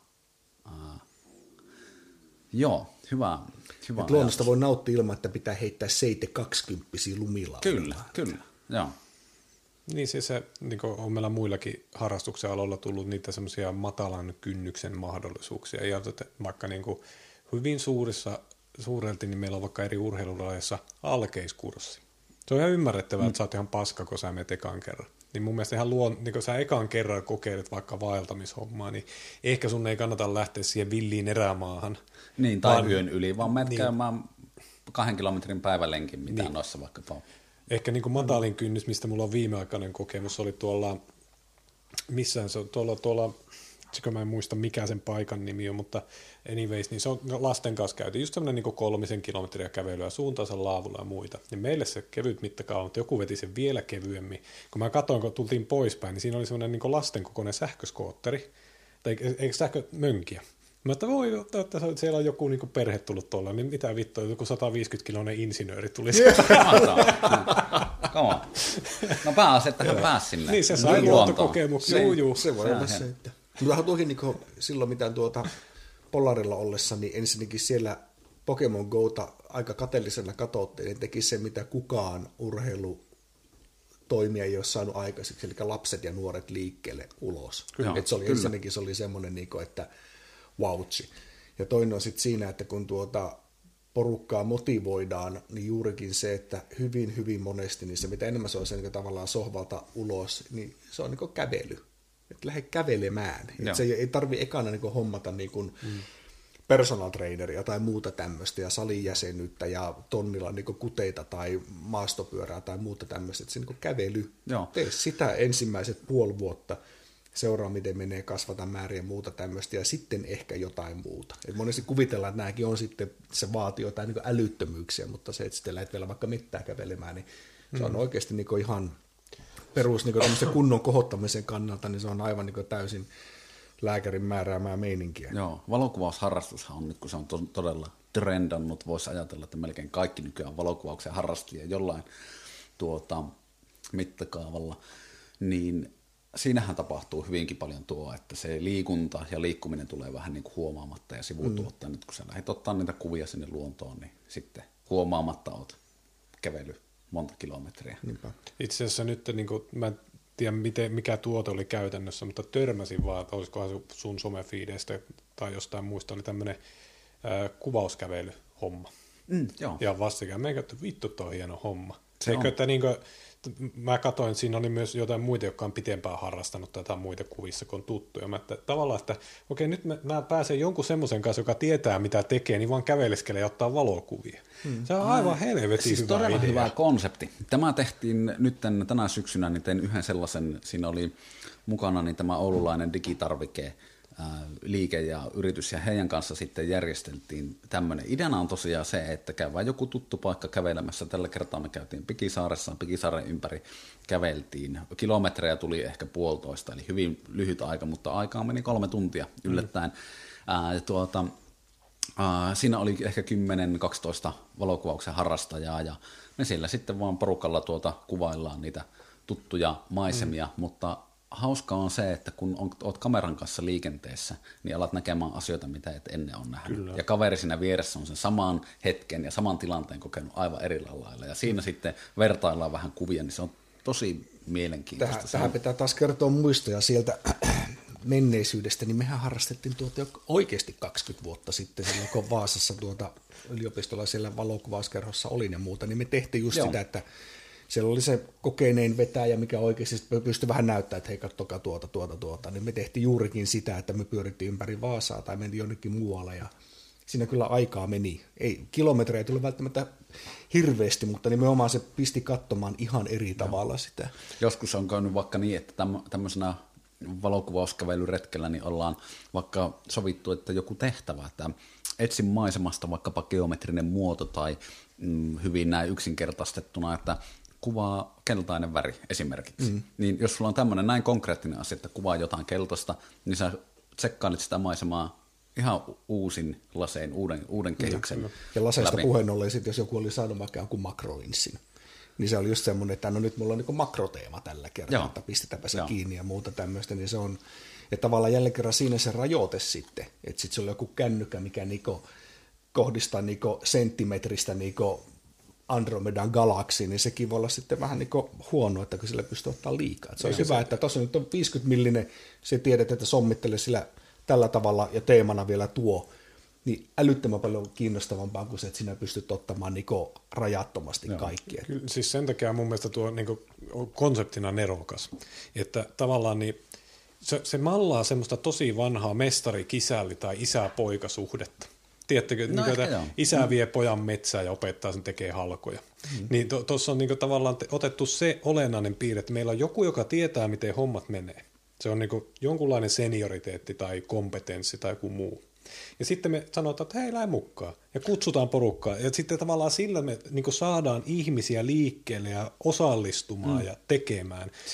Et niin kuin ajatellaan vaikka, niin kuin millä mä oon opetellut aikanaan tuon soitinrakennus- ja korjauspuolen, niin sehän on yksinkertaisesti, kun täällä on toi Härösen Rauno, joka on niin kuin, tehnyt sitä tyylin lapsesta asti niin se vetää sitä touhua. Niin sä pääset niin kuin, tod, super mestarin, supreme mestarin niin kuin, niin kuin alaisuuteen, ikään kuin opettelee hommia. Niin vittu on makia homma. Sitä voi kysyä kaikkia pöliä ja se, totta kai se pitää sua tyhjymänä, mutta ihan sama, että siltä niin kuin oppii kaikenlaista. Niin mä voin kuvitella, että kun teillä on vaikka ollut tuommoinen geometrinen rajaus, niin että se ei ole niin tavallaan yleiskävely, että kuvaile mitä tahansa, vaan mm. okei, okay, me nyt rajataan tätä sillä tavalla, että tehdään kaikki jotain tiettyä juttua. Joo. Että se, se myös niin kuin, se on niin kuin kaikin muodon, aha vitu hyvä idea. Mm. Mutta se on, miten nykyään sitten kun vaihdettavien linssien omistaminen on niin harvinaista herkkua. Se on, se on vielä harvinaisempaa oikeasti nykyään kuin vinyyliharrastaminen, että sulla on, on semmoinen järkkäri setti, että siinä on vaikka jotain esimerkiksi erityisesti niin kiinteäpolttavälisiä niin se on siinä harmi, että kyllä nämäkin varmaan tuota puhelimet saisi jotenkin lukittua, että nyt se on pakko ottaa vain näillä asetuksilla. Siellä minusta idea oli tosi hieno siellä, kun itsekin just hommasi jonkun, tuota, jonkun tuota, joko, joko jonkun makrolinssi tai sitten nyt menee taas niin kamarunkaukseksi, alkaa muistaa niitä, mutta mulla oli niin tuo Canoni justi tuota, L-sarjalainen, se sitä EF, eikö se FD tästä vanhempaa, Joo. mutta kumminkin niin 50 millinen eli perusputki, mutta se valovoima oli 1.2, eli niin hullu hyvä valovoima. Joo. Ja sitten sillä saadaan se niin syvyysterävyys semmoinen, en tiedä, kato nämä teinit muistaako ne semmoista, mutta se syvyysterävyysalue on niin ihan senttejä. Äärimmäisen lyhyt, joo. Että jos se otetaan niin tosta kuvaa, niin tuo on terävä ja kaikki muu on niin utusta. Joo. Se nykyään saa niin kaiken näköisellä efektillä muilla, mutta sitten kun se lähdet niin sillä, että se vetää tämän aukko täysille ja meipä ottaa kuvia, niin sinä saat niin aivan oudon näköisiä kuvia tietenkin se nyt saman pystyisi tekemään nyt digimaailmassa, mutta ostapa nyt johonkin EF-sarjaa niin L, L1.2, niin se maksaa tonneja. Että mm. siinä on se mutta, huono puoli. Mutta tuo, tuo on vähän niin kuin, mitä sä kuvailit, jos tuosta tuo runkkaamisen ottaa pois. Niin siis se on tavallaan semmoinen niin ruoanlaitossa, että sen sijaan, että sulle tuo valmis ravintolaateria, niin se puretaan ikään kuin osiin, että sä niin kuin opit ne komponentit, miten tämä maailma rakennetaan. Joo, sen siellä pimiössä kyllä oppii Että niin kuin, tietyllä tavalla se sun siikaravintola esimerkki, mm. että se niin kuin, joku, niin kuin mä oon ollut esimerkiksi tämän niin sanottu ruokamies hämäläinen, eli tämä Suomen mm. Masterchef-voittaja semmoisena niin illassa, missä se niin kuin, käytännössä se antaa sulle reseptin, joka on niin kuin, aivan pommin varma, siitä tulee joka tapauksessa helvetin hyvää, mutta se myös opastaa sut sen läpi. Aivan vitu hieno homma. Joo, ja sitten kun saa vielä olla kaljaa koko ajan. Niin se, niin kaikki mulla sellainen rento ilta ja kokataan ja niin pois. Se opettaa ne komponentit ja tää laitetaan tämä inkivääri tähän tämän takia ja näin poispäin. Kyllä. Niin sieltä tulee tavallaan jotain, välineitä mukaan muuallekin. Parhaimmassa tapauksessa se inspiroi laittaa ruokaa tässä tapauksessa, tai sun esimerkiksi se niin inspiroi valokuvaa muuallakin. Joo, ja, ja sitten parhaimmillaan jotenkin mä ajattelen niin, että kun kameran mukana kantaminen opettaa ikään kuin sut katsomaan uteliaan silmin, hmm. ja se opettaa uteliaisuutta ja avoimuutta, niin nehän on semmoisia yleismaailmallisia hmm. metataitoja, jota voi kyllä. sitten kyllä muuhunkin elämään. Avointa ja uteliasta mieltä soveltaa. Juuri tai taikka pysähtymistä. Jos me ollaan lomamatkalla, lomamatkallahan ihmiset kuvaa paljon enemmän kuin kotona, ja se johtuu siitä, että on uusi maisema, jota tarkastellaan uteliaan ja avoimin mm. mielin. Niin kameran kanssa sä tarkastelet sitä tuota, tuttuakin maisemaa uteliaan ja avoimin mielin, ja ja muutut tosi paljon hitaammaksi, kun sun täytyy ihan katsomaan, että hei, onpa hienon näköinen tuo maahan tipahtanut lehti ja otat siitä kuvaa. Ja jollain tavalla hidastaminen niin on nykyaikaisessa kaikenlaisessa työn tekemisessä, niin se on aika hy- ta- hyvä taito. On, on. Jos se nyt oppii vaikka sitten valokuvaamisen kautta, niin mm. miksipä sitä ei voi sitten hyödyntää muussa nostaa katse elämässä. siitä näytöstä irti vähän. Niin. Niin, siis saa, saa niinku, niinku näkökulmia ja perspektiiviä. Niin, Ja se, se niinku, hienosti sanoo, se on lisää informaatiota. Joo. Ja se tuo sulle etäisyyttä. Kyllä. Sä osaat niinku suhteuttaa asioita vähän toisella tavalla. Ihan näkökulma ja perspektiivi, niin nehän on suoraan niin kuin, uh, valokuvauksesta otettuja termejä, joita käytetään myös niin kuin tämmöisen niin kuin elämän katso, katsomiseen. Elämän kultainen leikkaus. Niin. Mutta se, niinku, se on mun mielestä ihan nähdä, että niinku, yritysten viestintään ja tota, muuallekin elämään on tullut vähän enemmän tämmöistä, että enää ei pelätä sitä niin paljon, että jos mä kerron, mikä mun juttu on, niin joku vie sen. Mm, Että niin kuin tavallaan, että me ollaan viestinnässä paljon avoimempia, On, koska joo. se tuo ihmiselle nimenomaan näkökulmia. Että jos ajatellaan taas omia harrastuksen kautta, niin mä oon opetellut tuon pedaalilautojen niin kitaristien värkkäämisen ja muun, niin helsinkiläisen Custom Sounds nimisen firman kautta. Niillä on aivan helvetin hyvät sivut, missä ne neuvotaan käytännössä kaikki, miten se homma tehdään. Palaamme sisältömarkkinoinnin maailmaan Kyllä. siis. Mm. Et se, se niinku, tavallaan, totta kai ne tekee sen sen takia, että se osittain, niin ne tyypit, jotka opettelee sen kautta itse tekemään sen homman, niin ei ne koskaan ostaisi sulta sitä pedaalilauvasuunnittelua kuitenkaan. Joo. Ja taas ne, jotka ei osaa itse sitä opetella eikä kiinnosta niin, niin opetella sitä, niin ne ostaa sen palvelu sitten, koska nuo osaa tuo homma. Mutta tää, tässähän on nyt niin kuin ikään kuin hyvän sisältömarkkinoinnin se perusperiaate. Se tarina itsessään on niin hyvä, että me Juh. puhutaan siitä kahvipöydän ääressä. Jep. Niin. Minä antaa silkänä kellokallena. Meillä tulee tunti 50 minuuttia täyteen seitsemän sekunnin kuluttua, että, että me alle kaksi, kaksi tuntia on hyvä pitää, että alkaa tulee niin natinaa tai jotkut sanoo, että pitäisi olla pidempiäkin. Aha, Mutta tuota, tämä- onko meillä, lähestytään jonkinnäköisiä ö, wrap-uppeja tai muita tämmöisiä yhteenvetoja tai muuta tästä? Mitä, mitä me ollaan hypisty? No me ollaan höpisty kyllä niin kuin tosi laidasta laita. Mä jossain vaiheessa Imatra mainittu unohdin, monesti. Imatra on mainittu hmm. monta kertaa. Mä jossain vaiheessa unohdin täysin, että mikä meidän sen punainen lanka tässä on, mutta se on kyllä podcast tämmöisen formaatin, niin tietenkin hyvä puolikin, että me voidaan ikään kuin kierrellä tuota, flirttailla eri asioiden ympärille. Sitä kyllä. Siis, mähän ajattelen, että me olisi käyty hirvittävän syvällinen debatti luontosuhteesta ja luonnonsuojelun välimaasta. Me käytiin siellä kaksi minuuttia. Niin käytiin, ja, ja, mä, ja ehkä joo, totta. Siis se vähän, äh, jollain tavalla siitä jäi hirveän paljon asioita sanottavana, koska esimerkiksi omaa, äh, mä en ole luontokuvaaja, mutta mä oon luonnossa kuvaaja, ja kun mä kuvaan, mä käyn tämän Mikko nopeasti läpi tämän ajatuksen. Ei mitään paniikkia, siis kyllä Mutta- tässä on nauhailla kesken tässä lähetyksessä. kyllä. Uh, oma niin semmoinen dilemma ja ongelma tuota, kuvaajana on se, että kun mä olen valokuvaajana tietenkin esteetikko ja mieluummin äh, katson kauniita kuin rumia asioita, niin kun kuvaan suomalaista luontoa, niin mä mieluummin kuvaan sitä kaunista ikikuusikkoa kuin ehkä sen vieressä olevaa rumaa avohakkuupeltoa. Ja sillä tavalla mä sitten syyllistyin itse siihen, että mä ikään kuin kerron epätosia totta, liian ruusuista kuvaa siitä luonnosta. Se on asia, minkä kanssa joskus on painiskellut. Ja toinen on tietenkin se, että jos mä otan upean kuvan sieltä riisitunturin päältä, kuten kaikki monet muutkin valokuvajat on siellä käynyt ottamassa upeita kuvia, niin se väistämättä lisää sitä kävijä painetta mm. siellä. Et, et se, ja, ja sillä on tietenkin aina vaikutuksensa luontoon ja paikan henkeen. Jos ennen olit siellä yksin, ennen kuin muut kävivät siellä ja pilasivat sen paikan, mm. sait sen itsellesi sen paikan ja nyt siellä käy kaikki.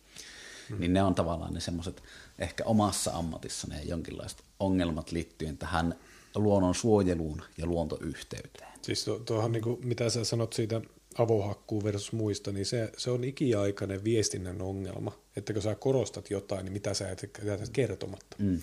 Ja nyt sitten, te, että niin otat avohakkuun vierestä hienon kuusikkokuva, niin totta kai sitten kun se tulee paikan päälle se tyyppi, niin katsoo, vittu tuolla avohakkuutakin, jos se on semmoisella mentaliteetillä. Mm. Mutta toisaalta sitä voi ajatella taas positiivisessa mielessä siten, että tämä täällä on se mitä, mikä on katsomisen arvosta, minkä takia sun kannatti tulla tänne. Niin aivan. Ja Että- sitten se, mikä on katsomisen arvosta, on ehkä myös säilyttämisen arvosta. Juuri niin, näin. Niin, ja joo. se on sitä arvokkuuden kiitos. tuomista sinne. sinne niin kuin, Sain synnin päästön siis. Jo, no kyllä, samalla kun a- alku, alkupäässä niin sun ammatillinen identiteetti murennettiin sillä, että sä vaan matkit valokuvaa. Ja, teeskentelen, Niin, teeskentelen olevani niin valokuvaaja. nyt sulla kuitenkin on motiivi, motiivi kunnossa Yes. siihen hommaan. Mut- Mutta niinku, siis rajaaminenhan on taitolaji, mutta myöskin sehän on niinku vääristämisen ja virheellisen kerronnan ensimmäinen askel. Eli On. niitähän on tosi hyviä jotain sellaisia, varsinkin just jostain Intiasta ja muista, että se on niinku rajattu kaunis näkymä, siinä on kirjaimellisesti metrin päässä joku niinku täynnä Aa, niinku suunnilleen ruumiita. ruumiita. Ja mä, niin, niin, Ja tuota, mä, mä oon miettinyt oikeasti tätä tem, niin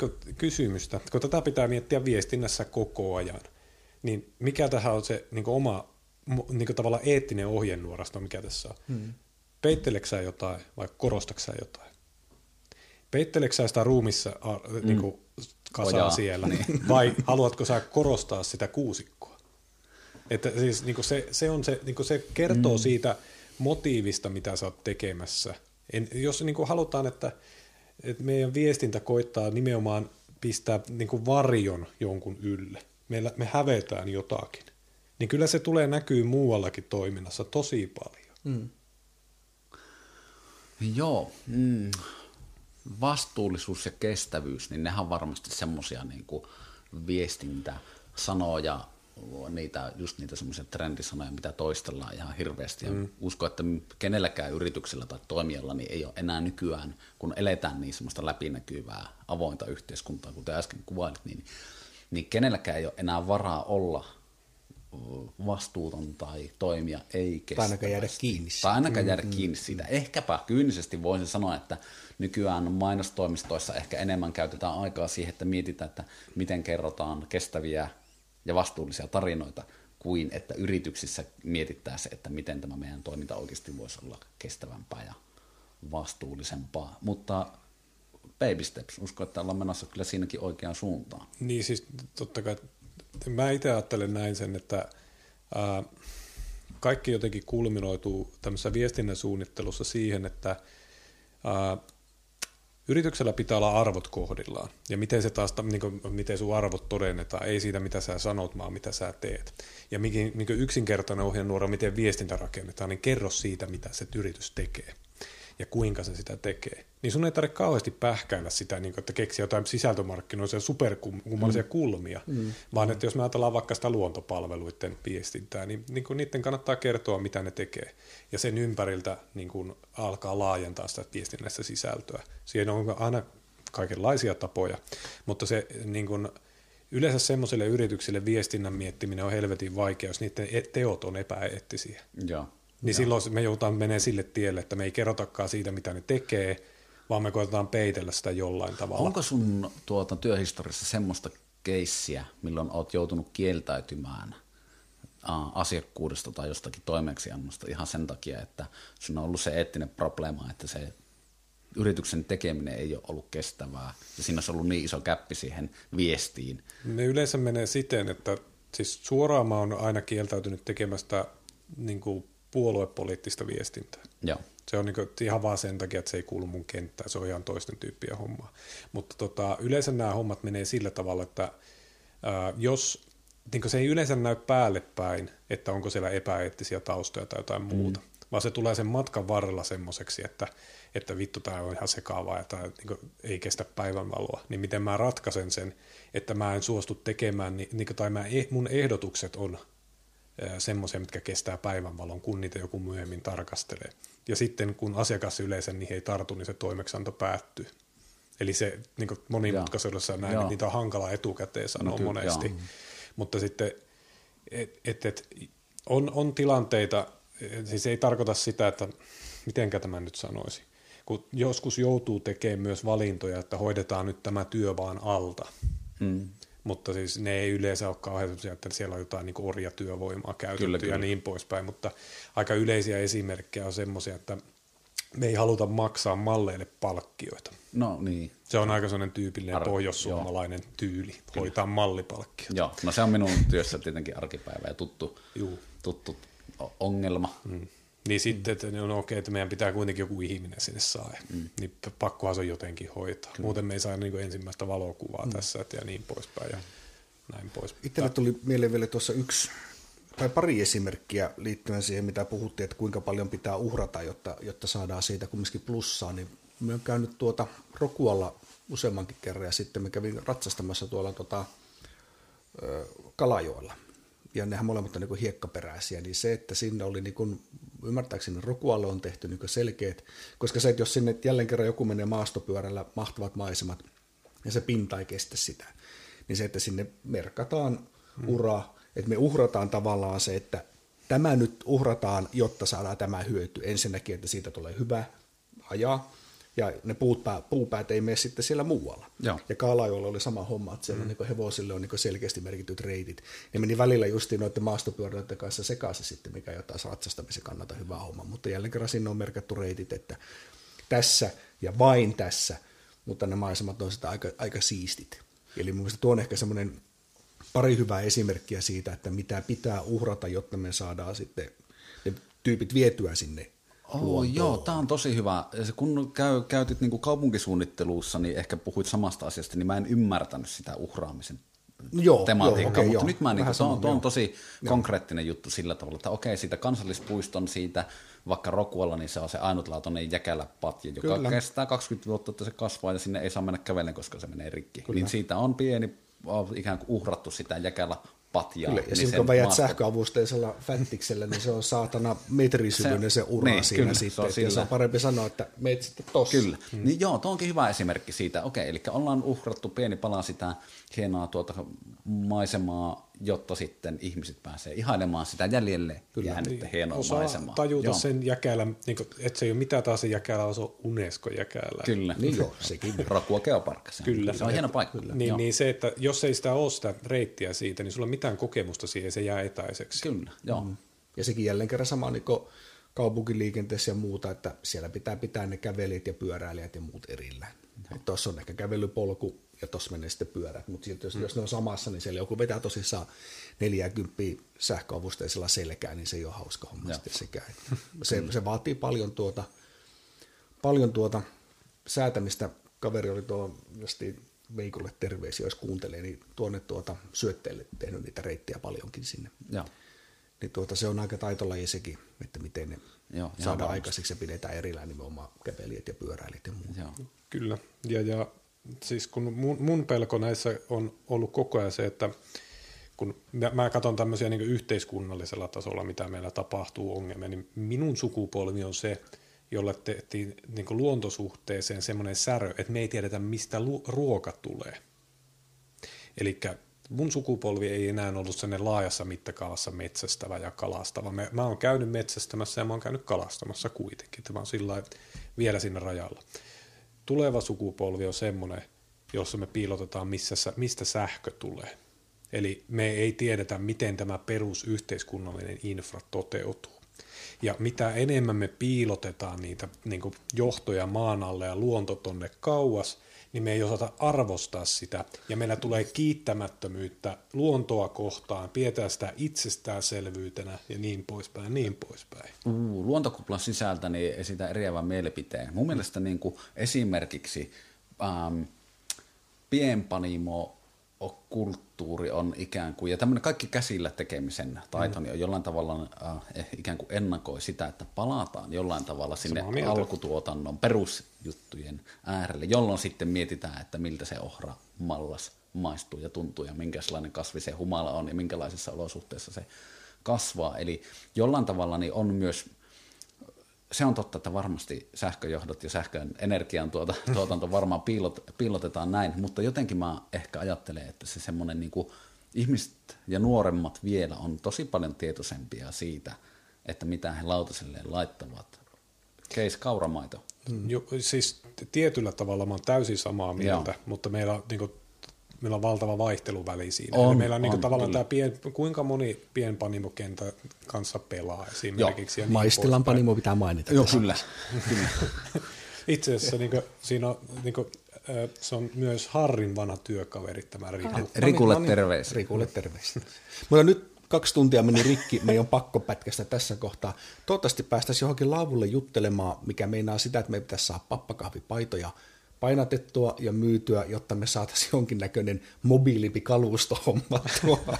Hei, se, olisi ihan mahtavaa. Sitä. Oli tosi kiva keskustella teidän kanssa ja mukavasti rönsyyliä varmasti olisi tuota keskustellut vaan riittänyt. Ajattele, miten kävisi, jos me juotaisiin kaljaa samalla. Niin, aivan. Siellä laavulla voisi kokeilla autiotuvalla. Se on super. Tausta äänimaailmassa voisi olla semmoista kaminan rätinää, semmoinen rauhoittava Kyllä. nuotio siellä nyt, taustalla. Nyt äkkiä rahaa jostain. Toinen vaihtoehto on näillä kamppeilla, että hommataan joku diesel-aggregaatti niin, sinne alle. niin, se on myös samanlainen se äänimaailma, joo. Kyllä. Mutta kiitos kovasti. Oli loistavat juttelut ja toivottavasti jatkuu tulevaisuudessakin. Kiitos. Hieno homma.